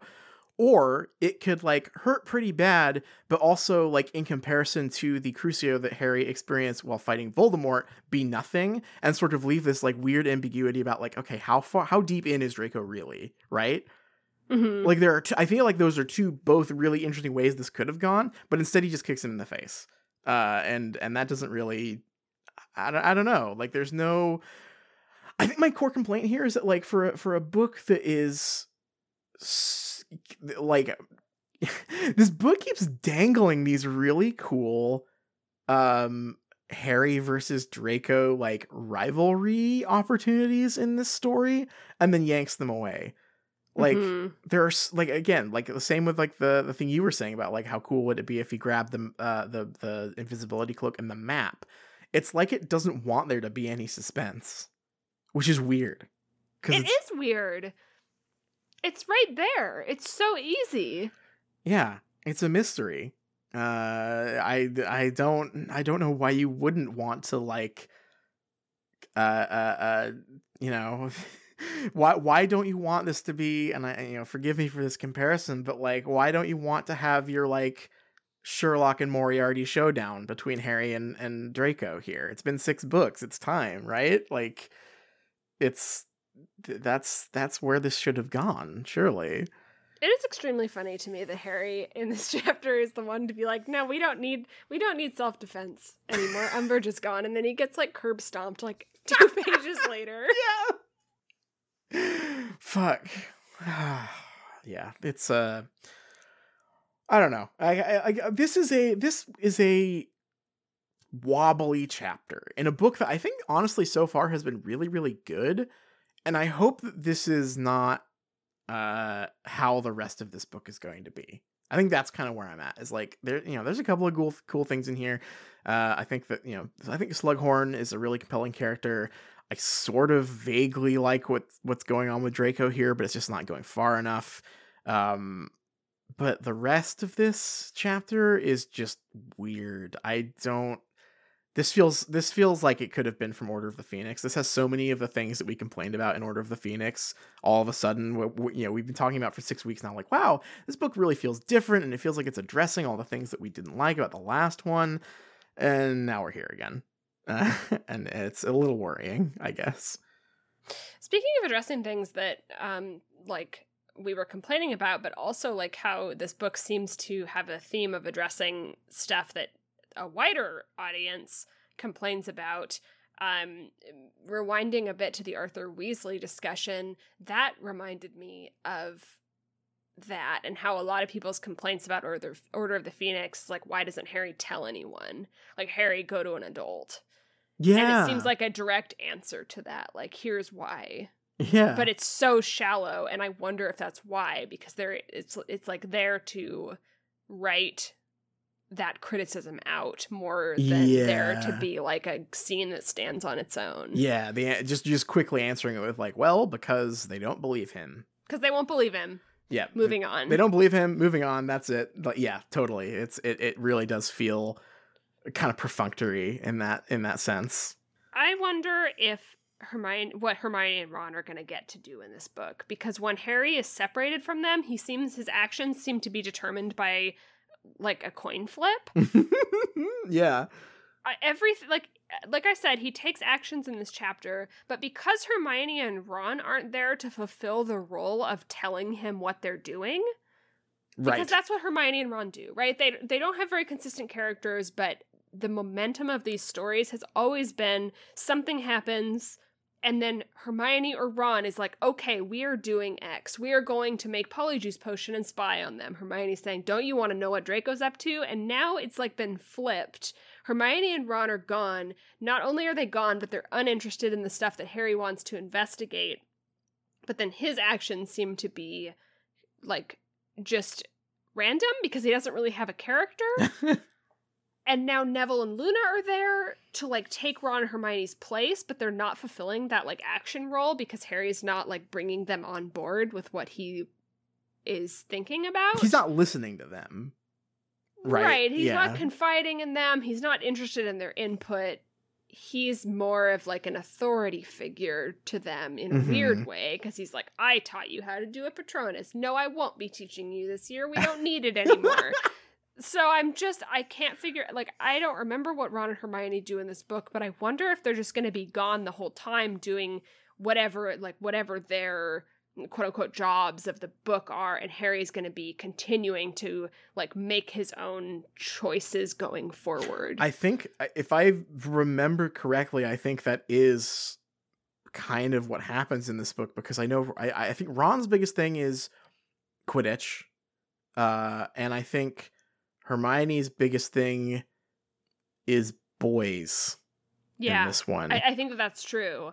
And and it's so weird to me because I mean, setting all of that aside as being bad, um Harry as a character on his own, like we're going to need more of an insight into his motivation and like what he cares about or what he's interested in and his mindset and I just wonder if we're going to get it or if he's going to feel erratic the re- the whole rest of the time. and that might work to its advantage eventually because I, I think the other thing I've I've kind of like I'm, I'm remembering or like uh, like like piecing together about what I know about this book and remember about this book is that he is going to start getting good at potions because he found the Half Blood Prince book and he starts getting a little obsessed with it in a weird way and none of his and I and I don't think I think that the, I think this this like oh Draco isn't a, a Death Eater disinterest. I think that carries over into the like I don't really give a shit who the Half Blood Prince is.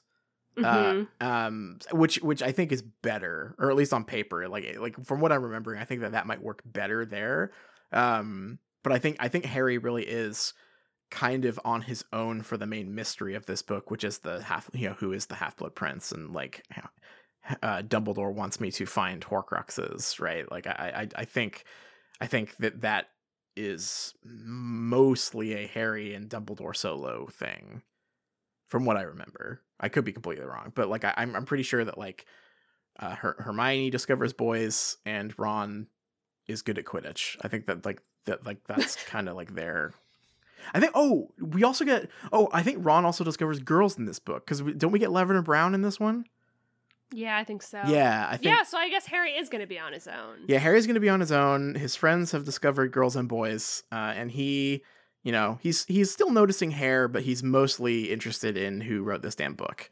Uh, you know, in Chamber of Secrets, Harry did some stuff on his own. He definitely didn't solve the mystery or anything, but something that one of my strongest impressions thinking back is how the stuff that he did because because the books are so unwilling to grant him any motivation whatsoever he would do things and it would describe as like as if possessed or like as Yeah. if like pushed by an invisible force and there's like some echo of that stuff in this chapter like the like deciding that he's going to go into the slytherin compartment but it doesn't like want to really elaborate about that yeah, or or flesh him out as a character that does things right. that it kind of has that same feeling That's a good. I forgot about all the like, oh, like a man possessed, or you know, f- feeling as if he was being guided by outside force. You're totally right. I forgot about all Feel- those. yeah, a feeling as if he is being guided by by the structure of the plot. Harry Right. moves for like decides to do this thing. Yeah, Uh, so I wonder, I wonder if we're gonna get more of that. I'm gonna be on high alert for any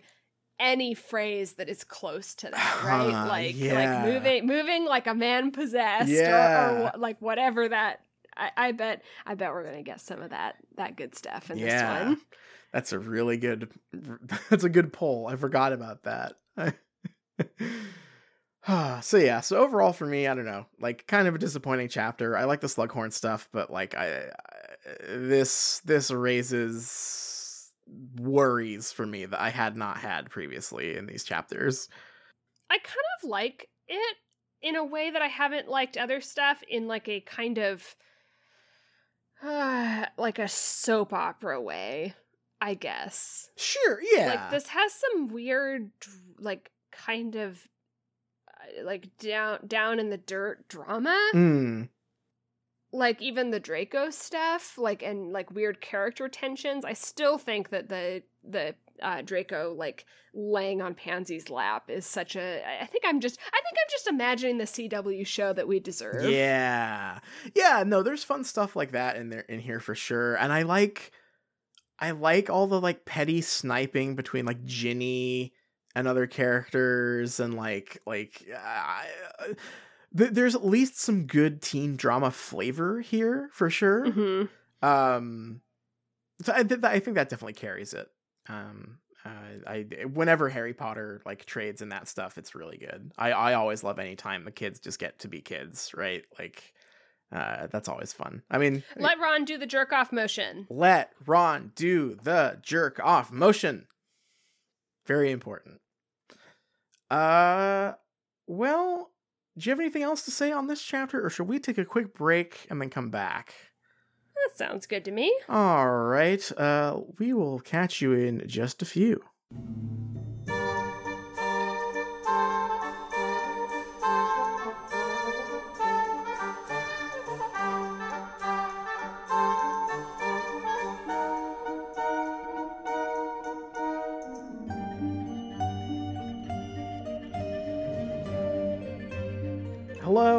Back.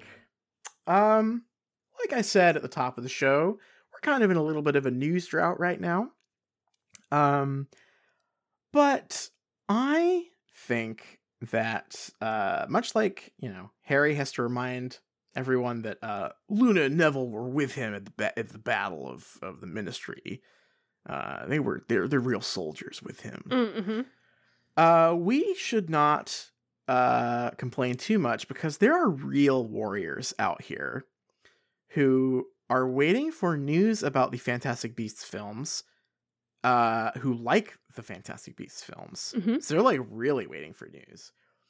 And we also cannot forget the uh, the brave, brave battalion of soldiers who are uh, stuck waiting for any news at all about the video game to the point where they have uh, created an entire subreddit dedicated to asking each other when it is coming out. Yes. Uh, so let us, you know, let, let's let's respect some troops here. Uh, would you like to dive into the Wizarding World, uh, the world of the uh, HP Magic Awakens subreddit, or the Fantastic Beasts subreddit? I want to dive into the Fantastic Beasts subreddit, and the Okay. reason is because I have been uh, meaning to ask this um, and keep forgetting, and so this seems like the perfect time. Yeah. You know how the first two Fantastic Beasts films they released the scripts because they were written by J.K. Rowling? Oh, like as yeah. books? Uh huh. Uh huh. Do you think they will do that again? Or do you think that they won't because it's co-written? Like, like, Oh, but like that the, is the first so two, come, interesting. they came out. They were, and and you know, uh, we've talked about this before. Obviously, you can buy movie scripts, right? All the time. Yeah, I feel like, yeah. you, like a lot, I mean, a lot of people read them in college and all of that. But it's not like you go to Barnes and Noble and like see the script for Inception at like the front display, right? Right. Like very rarely do you see that. You, yeah. you certainly can buy and read the, the script for Inception, but it's not really like marketed or or made for like a mass audience in the same way. Right. Yeah. It's. It, I mean, the same thing happened with the Cursed Child, right? Like you can always you you can buy play scripts, Right. uh, you know, anywhere, eh, but like they're never they're never like event releases, right? Um, but uh, but they made it one for Cursed Child because it well, although that one, mm, that one was co-written as well. J.K. Rowling didn't write it. She has a writing credit on it for right. ideas. I So I wonder what if they redo what if they do it the way they did Cursed Child? 'Cause Cursed Child is presented as like J.K. Rowling's Harry Potter and the Cursed Child, Mhm. written by so and so. So maybe it'll be like J.K. Rowling's Fantastic Beasts three, whatever the subtitle is by Steve Kloves, right? Like like maybe they'll do it that way, but they'll just put her name real big. Uh, I I just feel like J.K. Rowling is so hype and uh, like clearly very positive and still posting about cursed child stuff. right. and has been the entire time. But I'm wondering if she's mad about Fantastic Beasts 3 if that won't get a book release. Right. Yeah, that's hmm. That is really really interesting. I had not considered that at all. Uh I uh I don't know. Cuz they can't yeah, you're right. They, they they won't be able to sell it as like, oh, this is a J.K. Rowling book-ish thing. They, they they'll have to sell it as like, well, this is Steve Kloves and J.K. Rowling writing a movie that no one is excited for. Yeah. Huh. Yeah, I'd not thought about this. So I, I, uh, I, unfortunately, I don't think anyone on the subreddit has realized this either. Um, Maybe I should make sh- a post about it. that sounds great. Uh, I'm sure you'll get a lot of responses from one, uh, Mr. Jax Teller, if you Mm. did so. Hmm. Uh, so I would say most of the Fantastic Beasts subreddit, which you know is a, it is a spin-off of the uh, Wizarding World Harry Potter subreddit. Um, uh, they they sort of they they were tired of the negativity about Fantastic Beasts, so they made their own subreddit. So these are like mostly people who are fans of of both movies so far. Um, but most of them have sort of cooled on Crimes of Grindelwald and like the the news about Steve Kloves uh uh being being brought back in it has mostly been like met with like positive reactions like oh this is great this will this is what the movies need blah blah blah Mhm. but there are a few people like uh Jax Teller who if I remember right that is the name of a character from uh fucking what's it called the motorcycle show Sons of Anarchy Mm. the protagonist of Sons of Anarchy is here to uh weave weave a tale about what's really going on here. Oh, sure. I can't wait to hear. Uh so here's here's a um uh, here, here's here's this post here. The third Fantastic Beasts film confirms new details, including cast members and location. This was the first post about this that just links directly to the Wizarding World article, where they like sort of buried the Steve Kloves news at the bottom. Uh, and so we have here. Glad to see Steve Kloves back. I love the other two movies, but he should be able to help J.K. Rowling get the story structure to fit better into a screenplay. Jax Teller. Kloves was heavily involved in story sessions with Yates and JK on the first two already. He's also a producer and was always there to help or mentor Jo when she needed it. It's dope that he's credited, but it's also great PR for the series, considering most people have zero idea of what I just mentioned. What? So he is weaving the conspiracy theory. Why? Why would there ever be better PR than J.K. Rowling writing the movies? That was that's what they've been banking all their PR on. this whole time. Because it was like, well, she hasn't written another Harry Potter book, Right. but, But you can get more Wizarding World straight from the source in our hit films. Uh someone else says Steve Kloves back to the Wizarding World? Hell yeah. Jax Teller, look at my post. He's been working on FB since the first one. Someone else replies, not as a scriptwriter. Jax Teller counters with, but heavily involved in the story. This move is a great PR move, though, in getting some folks who checked out interested again.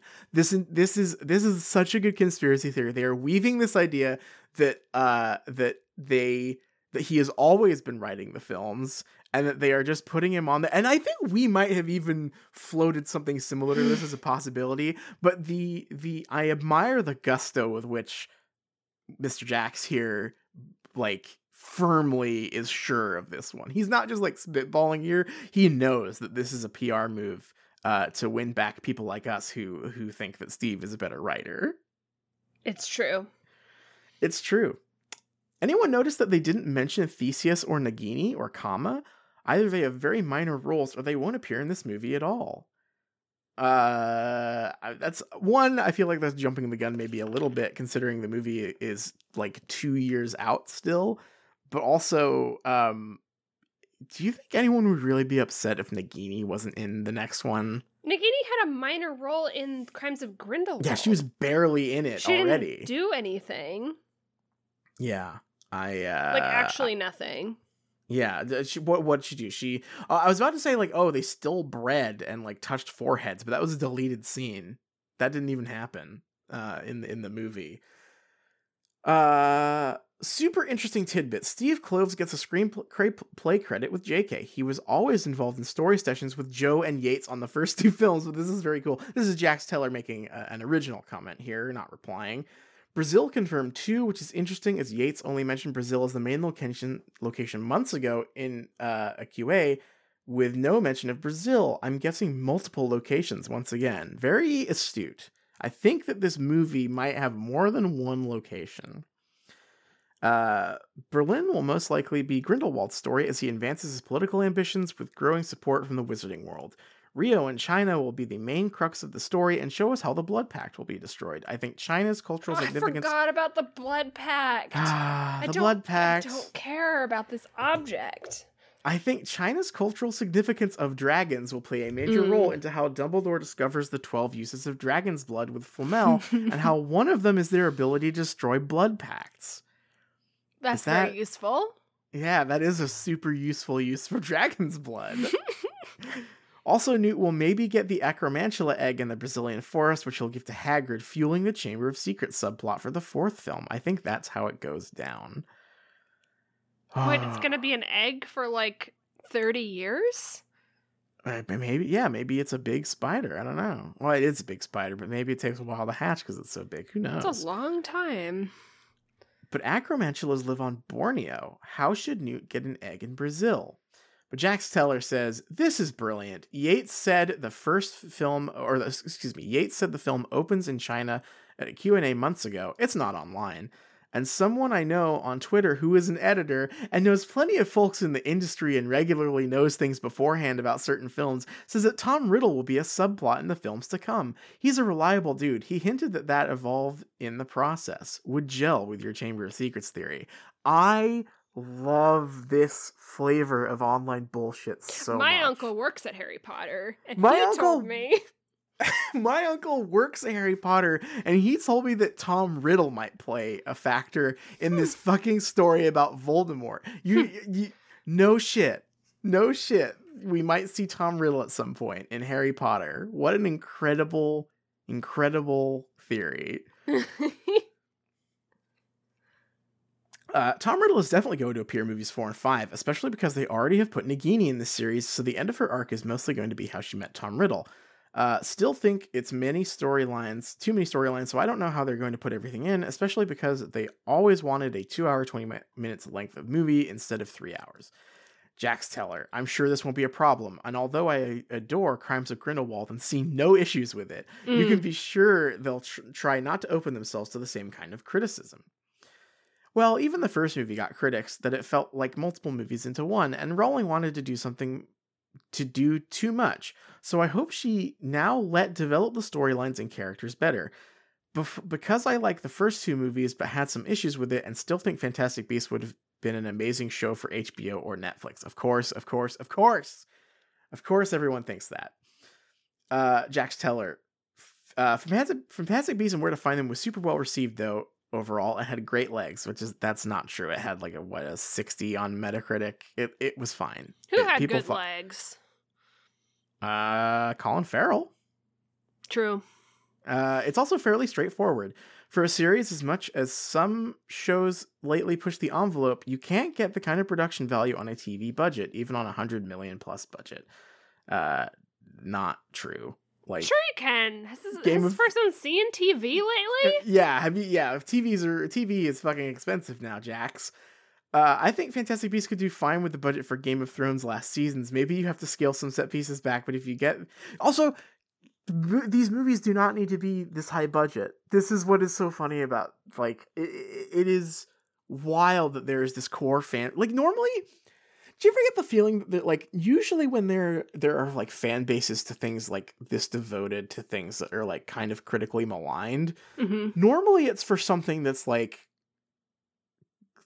critically maligned but like independent in some way or like lovable in a like janky sort of way right? Like i don't know like like us in deadly premonition right? We we fucking love deadly premonition. It plays like shit. It looks like garbage but it's it's great right it's so weird seeing that kind of fandom for like billion dollar blockbusters It's just, it's such an unremarkable couple of movies. I'd say Crimes of Grindelwald is the worst movie, but also probably the most noteworthy in that it's so bad, right?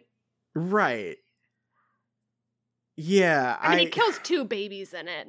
Come on. two- those are his crimes. He kills two babies. Well, actually, no, he only kills one. Oh right, the other baby died in a tragic accident on The the, other- the oth- Titanic. uh, uh, yeah, on the Lusitania or something. Yeah, it, it's something like that. I know Uh, it's not the Titanic, but I will. I I'm going to carry that forward until I've I, until I have It full- might I'm be. fully irony poisoned and forget that it isn't just actually the Titanic. Yeah, oh wait, no, it's not because it's set in 1920. So yeah, so I think it's yeah, no, it's it's some other boat, but yes. Uh, obviously, those WB executives and actors are going to say the script is great to generate hype for the movie. Here's here's uh uh uh, sorry, I, I gotta back up a bit. Jax Teller. Uh, he's all in on this, of course. A little tidbit from a Variety article on this. Internally, executives are high are high on the script they've seen, believing it represents a big step forward in quality. The upcoming installment is also set to pack in more breadcrumbs for Potter enthusiasts to obsess over. Would echo other rumors saying the script is great. What rumors? Where are those rumors saying that? Oh, I heard the I script thought there was great. no problem with the other one. Yeah, I thought it was great. It was perfect all all all along. Jax, your story is falling apart here a little bit. Uh, well, obviously, those WB executives and actors are going to say the movie script is great to generate hype. okay, but they're not saying it's great. They're saying it's big.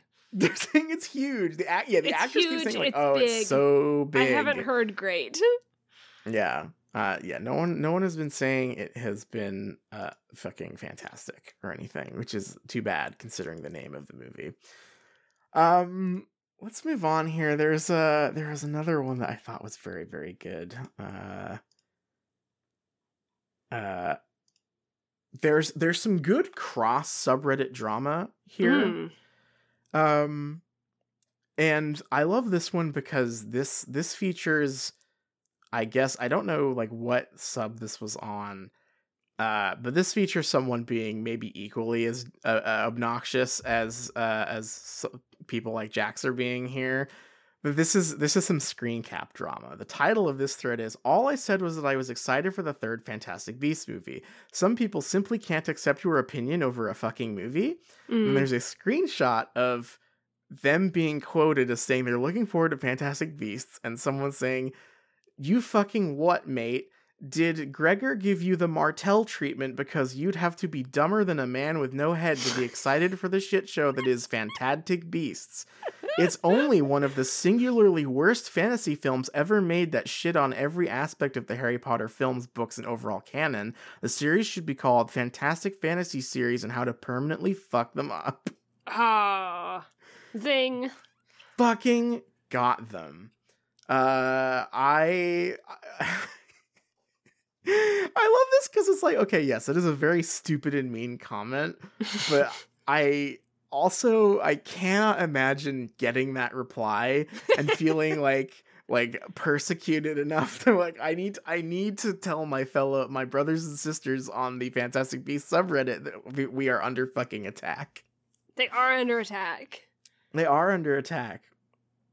Uh uh where and so, so and the replies we have where was this i have a feeling it's r slash harry potter again Mm. subreddit drama is so juicy they hate these these subreddits hate each other This Uh, commenter is so wrong. There are so many worse fantasy movies. There are so many bad fantasy movies. there are some really fucking bad fantasy movies god we should we should watch the in the name of the king movies. That's a fantastic film. I Those won't are- hear a word against those it. Those are great film. How do you like my krug?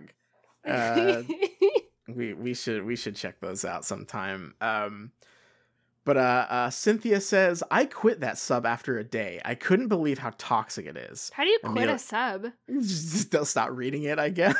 I'm leaving. Goodbye. I quit. uh i quit um so true i still go there from time to time but it's probably the place with the most hp haters which is insane this is such a wild perspective That's us. how- We're the HP haters. we're the HP haters, but the the how is the Harry Potter subreddit the HP haters thing to these people?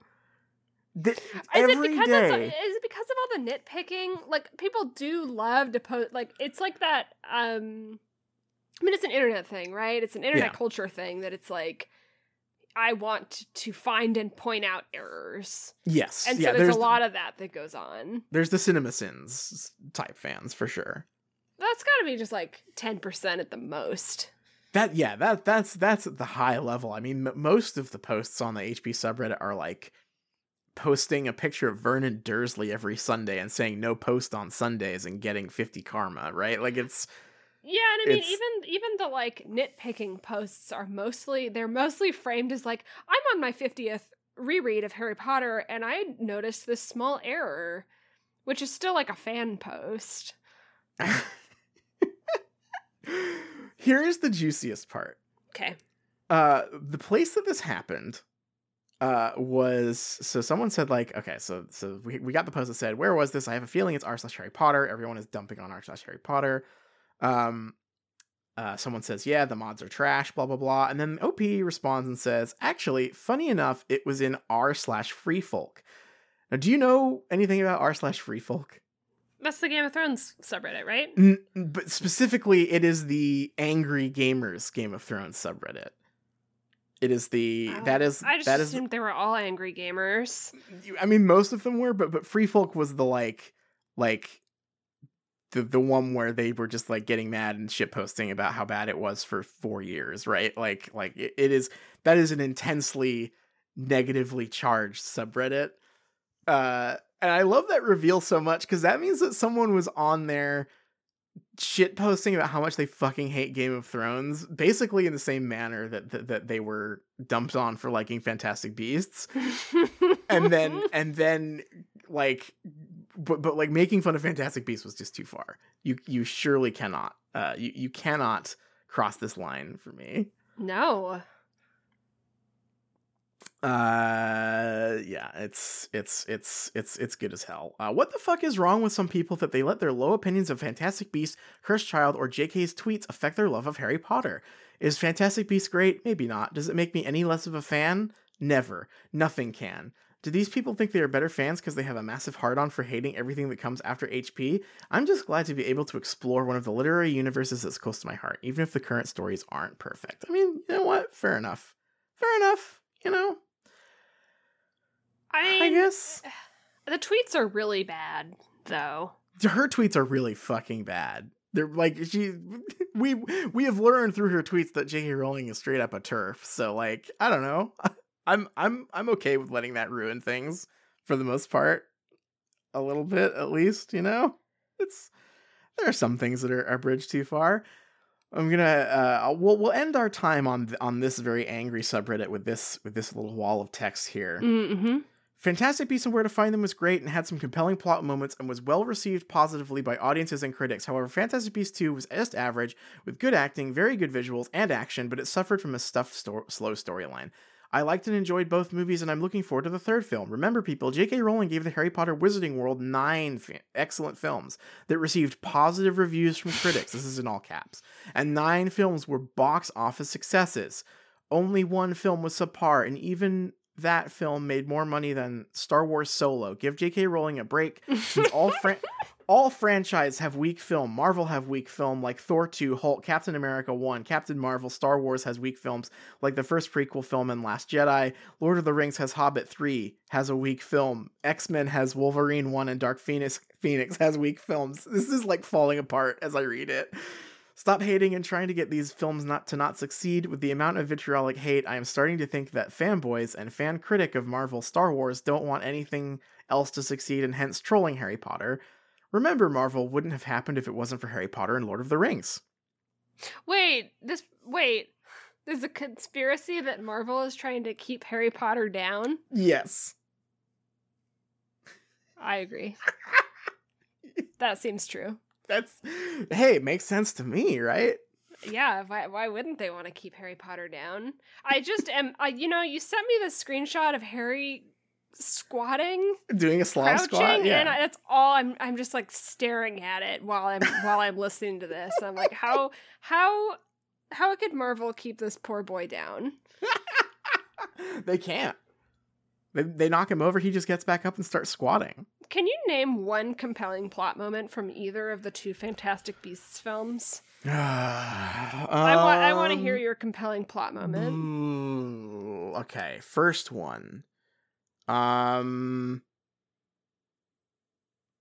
I think that the introduction where it looks like what the movie is going to be is a combination heist slash looking for animals movie when they're in the vault and it's like a case of mistaken identity and they have to oh, run that away seems from really cute. I love the Niffler. Yeah. Yeah, the Niffler's stealing all the gold, all And the animals Like, Whoopsie, they switched briefcases. Yeah. I love that. It's cute. It's like lowish stakes. It's like a good little cute comedy of errors. Jacob and Newt have really interesting chemistry off the bat. I thought that like there there there's like a brief five minute window in that movie where you're like, damn, this is gonna be fun. Right? Mm. Yeah. and that, that stuff's really cute. Uh for Fantastic Beasts, compelling plot moment. Um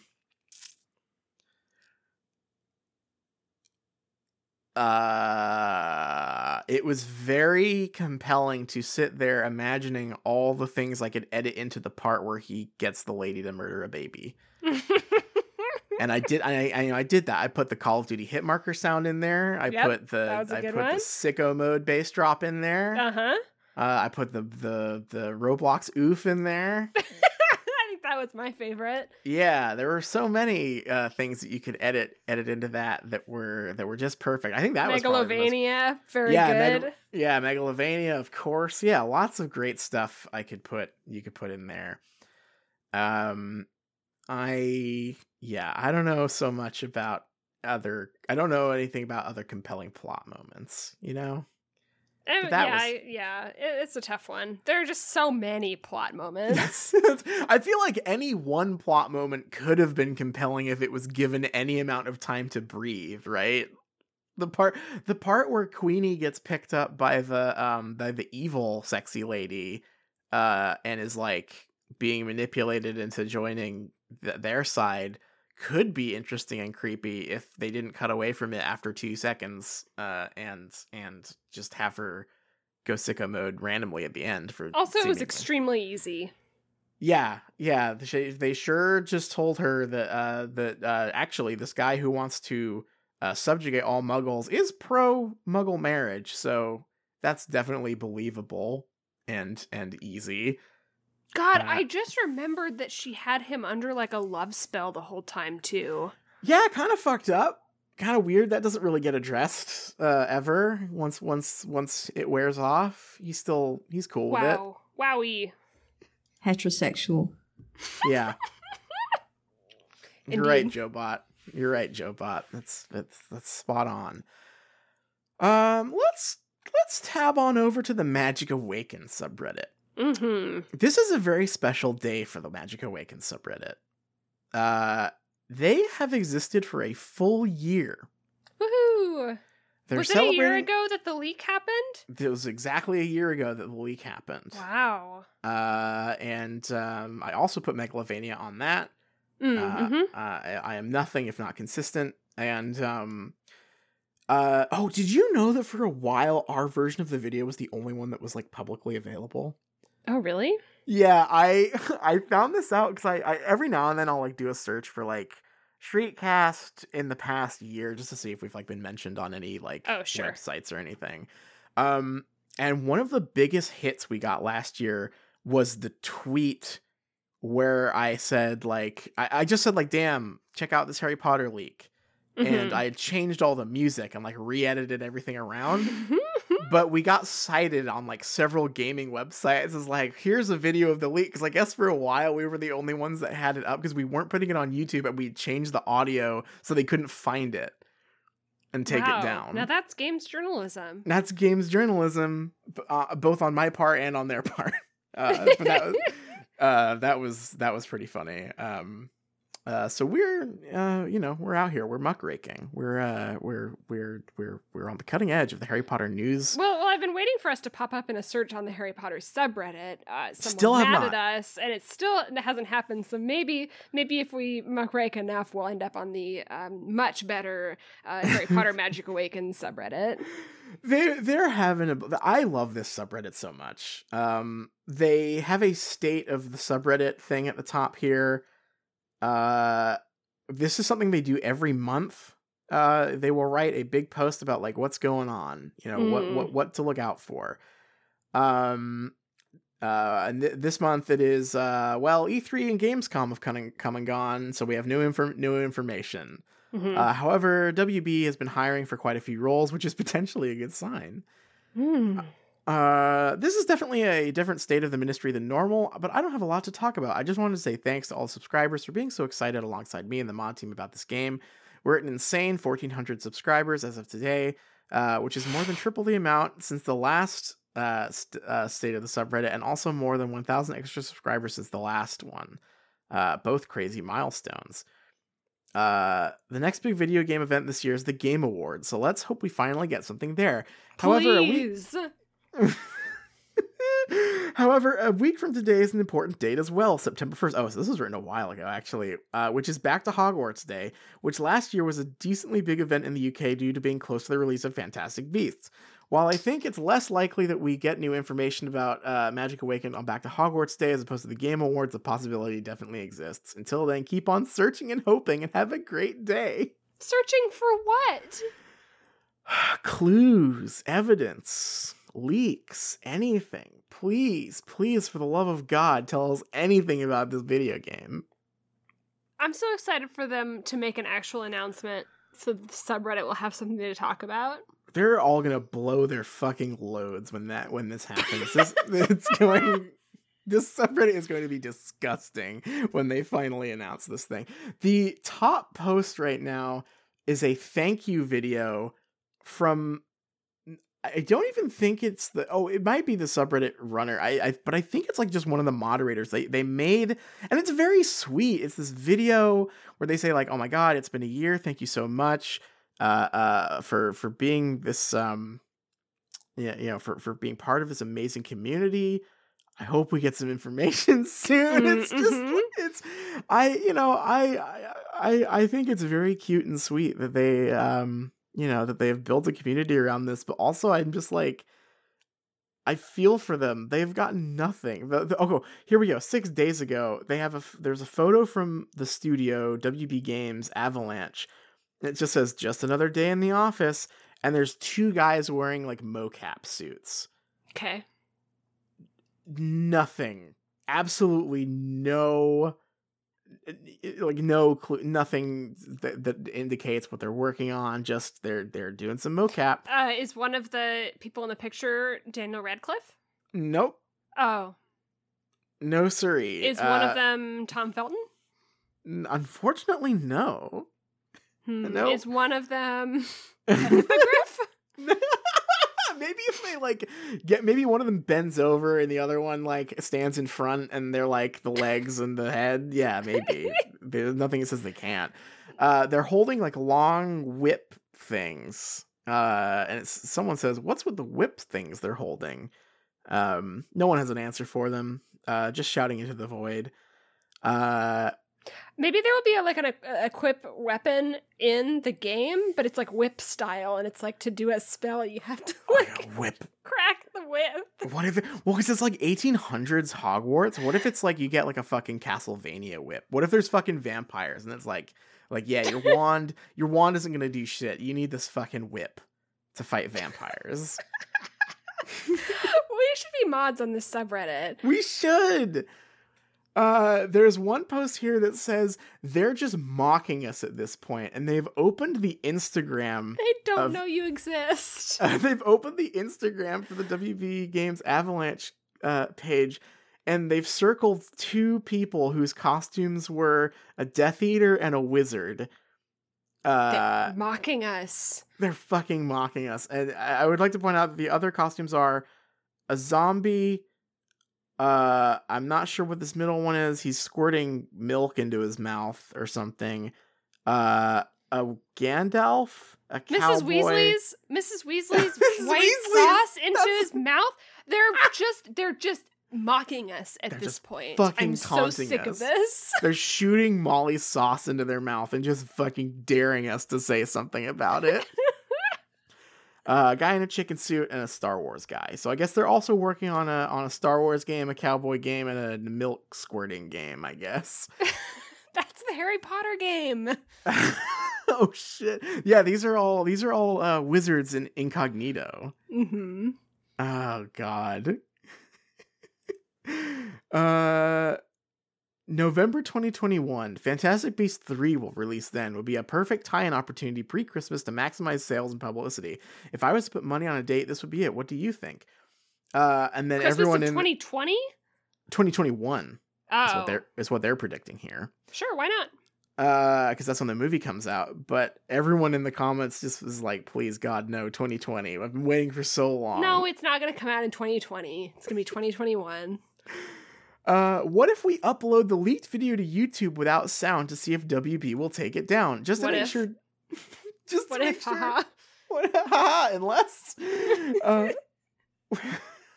Just to make sure what? make sure, just to make sure WB didn't take down all those leaked videos only because of the mu- music, let's upload it and then report it by email to WB Games. Smiley face. What do you guys think?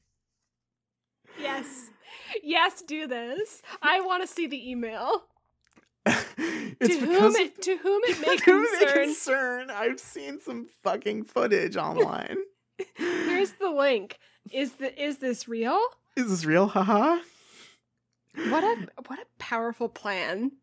It's because of the video itself. There were GIFs and videos uploaded to other platforms with no sound that were also taken down. Ours didn't get taken down. Ours is still up. We never, they didn't do shit to us. Uh, also, can't believe after more than a year of the original leak, we're still discussing if the game is real or not. Uh, today, oh, someone did it. Today, I uploaded it to a Harry Potter group on Facebook with and without music, and WB blocked them both. Oh, shit. That's some good investigative work. A double Oh. blind study. Fuck. I tried uploading it to YouTube and they took it down, says this person. Fuck. I think the game is probably real, guys. okay. Uh I've got three more here real quick. Uh number 1, just a brief this one has no comments, but it's very funny. Uh thought it would be interesting to do a Google trend search of the game. It, so they have the interest over time graph of Magic Awakened going, you know, the graph going slowly down over time because everyone fucking Oh no. Wow, Uh, is gonna see that we're not interested and they're never Fuck, they're release never the gonna game. release it. No one's googling it. I have almost confirmed the eight wizard types that will be in the game with mathematical speculation. Wait, that's serious. Yeah. Become one of eight different wizard types, says the original leak of the game's trailer. What are the eight different wizard types? Well, first One is off, whip, whip type. Type type type that uses a whip. What are the eight different wizard types? Uh, well, first off, we know that there are four houses in the game, so immediately that is four types of wizard, Oh, easy. assuming you can choose your house. We also know that you can pursue a path of good or evil, so if you can choose one of the four houses, that is four types of possible wizard, and if you can become a dark wizard or a good wizard, that is four multiplied by two, which is equals eight. This almost confirms what the eight types are. The only thing that is stopping this from being confirmed is the fact that we do not know if we can choose our house, but that seems highly likely. These are most likely the eight types listed in an easy readable format. Are you ready for the eight types of wizard you can I be? already I understand. Are you ready? Are you ready for this easily readable format list? Yes. Number one, Slytherin, comma good. Number two, Slytherin, comma bad. Three, Ravenclaw, comma good. Four, Ravenclaw, comma bad. Five, Is this a Bioware game? Hufflepuff, comma good. Six, Hufflepuff, comma bad. Seven, Hufflepuff, comma good. Eight, Gryffindor, comma bad. Can you can you buy um tattoos to become more bad? Oh Like shit! in Fable? Yes, hell yes. Can we eat tofu to become good? Uh, maybe this is uh, Mr. Rubin here says maybe there is a common ground between good and bad. I'm so excited for the complex themes that will be explored in this game. Oh Like- my god. like good and bad. I don't think the types get determined by good or bad. It seems Where, more like where is this coming from? nowhere. Absolutely fucking nowhere. It seems more likely based on professions or field of expertise, good with enchantments, offensive magic, herbology, exploring, expert in magical creatures. So I think your avatar would get defined by one, house, nothing to say. I hope it gets linked with our designated one in Pottermore, four options in total. Two, magic, artifacts, and traits, one in Patronus. I hope two, it gets linked to Pottermore, a bunch of options. Three, path, good or evil, being defined by our actions in the game, two options in total. Four, job, like Final Fantasy jobs. Example I wrote above, eight options in total. This could be a great game, and these people are going to be so disappointed no They- matter what. Yeah, they are concocting. Have they never done this? Like, have they never set themselves up like this? And like- what? this is so bad. It's so it's so sad. Okay, finally, last one that I picked out here. Speculation on the ancient power that is the story of the Harry Potter RPG. What? We know that the character you play in the game has a unique ability to track and identify remnants of a potent ancient power. But what Do that we? ancient I Do we know that? I think we might I think we might know something like that I mean, now I do. Now I from know that. the leaked document that was going around. I should find that. I should find the document. We should we should pour over that maybe. But that won't stop me speculating for I will lay the Mm-mm. groundwork for future more in-depth theories as to what this ancient power is. Here are the things that I believe will give us a more in-depth look into the potential story of the game. So the first thing we can confidently say is that the character you play as in the game has a Harry slash Voldemort type of connection with this ancient power. Why? Why can you say that confidently? What what does that mean? The second, highly speculative, oh, as opposed to the rest of this, uh, thing we can say is that the goblins are aware of this ancient power and are protecting and hiding it. Well, yeah, we learned that in History of Magic. That's right. The third highly speculative thing we can say is that the goblins have been aware of this power so long that they have been able to build structures around it. The fourth, highly speculative thing we can say is that this power is likely to be an evil one, opposite to the one in the Department of Mysteries. What in the Department of Mysteries? Uh, I'm assuming they The do they brains? The opposite of brain. The goblins have discovered the opposite of brain and are hogging it all to themselves. oh fuck. Uh let's see the comments. I swear to god if the ancient power is love. Love was the power in the Ministry of Magic, and we saw dark fi- dark wizards defending this ancient power. So my guess is the ancient power is not love, as dark wizards aren't the loving type. Uh, and then, to everyone's credit, all the comments are just nice, nice, nice, nice, nice, nice, all the way down. Good. Good. This is this is why I love the spirit of this subreddit. and then finally, one lone one lone hero makes the connection. Hopefully, it's not midi-chlorians all over again.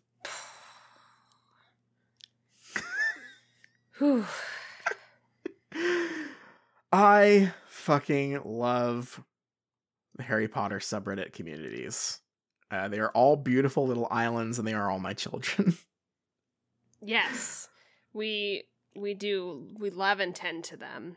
yes. Um when when are the VGAs? Um, the VGAs are December eleventh, I think, twelfth. I think they're. Let me double check. What do we got? When are the when are the when are the Game Awards? The Game Awards are December twelfth. Uh oh, and it will air in fifty three Cinemark theaters alongside a screening of Jumanji. No thanks. So that sounds great. Gonna go That's to a all right. theater, watch some Game Awards, and then watch Jumanji. Sounds sounds Is like it the a new night. Jumanji or the old Jumanji? I think it's the new one because it's a Oh. picture of The Rock in Oh, this okay. article. If it was the old Jumanji, that would be great. I would I would go see old Jumanji in the theater in the Yeah, if- release, but yeah. I'm a pretty pretty high price having to watch the VGAs as well. what you mean you don't? God, that would be like watching because it's already bad enough when you go to the theater and there's like 15 minutes of commercials in front of it. The VGAs is like two hours of commercials. That's going to be a nightmare for everyone there. Uh, truly, truly a horrible scenario. Yeah.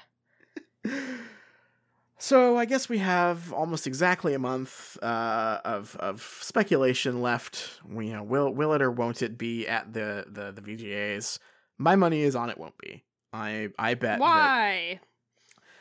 I know it's the bummer opinion, but I think that because this thing is like probably a next gen only game, I bet they are holding it for like either the like PlayStation or Xbox blowout. Like, here's all the crazy games you can get on our console presentation.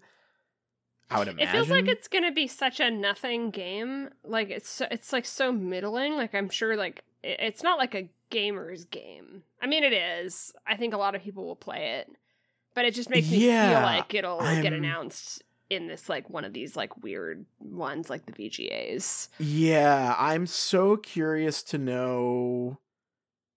Like, I mean, I know that you know, obviously we're ravenous for it, and I know that like the you know these people are ravenous for it, but like I do wonder, like, if if Harry Potter, if if Hedwig's theme starts playing at like the E3 stage or at the VGAs or something, who's gonna go ape shit? Is is the audience, is the whole audience gonna lose it, or like, or is it kind of mid for most people? I'm really not sure, honestly.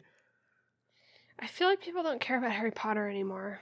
Yeah, maybe this is this is the last gasp. This is the last chance. If they make a good Skyrim game, uh maybe it'll be maybe it'll be good again. But we have uh we got a while to to to wait until then, so I think we should probably call it for now. What do you say? It sounds good to me. Our theme song is Hot McGonagall by Cheshire Moon. Huge thanks to them, as always, for letting us use it as our theme song. You can check them out on Bandcamp, and you can check us out at patreon.com slash shriekcast. There's so much great content there for you, including our now concluded Order of the Phoenix video game Let's Play. If you want to see, you know, if you're waiting for news about the this this mysterious Magic Awakened game and you want to see another free roaming Harry Potter game, we've got all six ish hours of it up for you on the Patreon. It's a very good time. Liz, what are we going to read next week? We're going to read chapter 8. It's kind of a short one, to be honest. Hmm. Um, it is called Snape Victorious. Ooh. Ooh, is right. Ooh. I'm excited for that. The illustration I'm seeing here is fantastic. Who is that? Is that is It's not That's- Snape. That's not Snape. There appears to be a person casting a Patronus, and the Patronus is a dog. So I don't know who it would be. Is that Tonks? Maybe? She's got spiky hair. Why is I don't know. Patronus a dog? Ah, Intriguing. The intriguing. chapter illustration is just like, what? What could it be? It just makes you want to read. What could it be? It makes you want to read, but please, please read another book. Please read another book. There's a lady there makes ocean roar seem tame. But know what you're after if you catch her eye. Cause this hot mama is just a cat in disguise.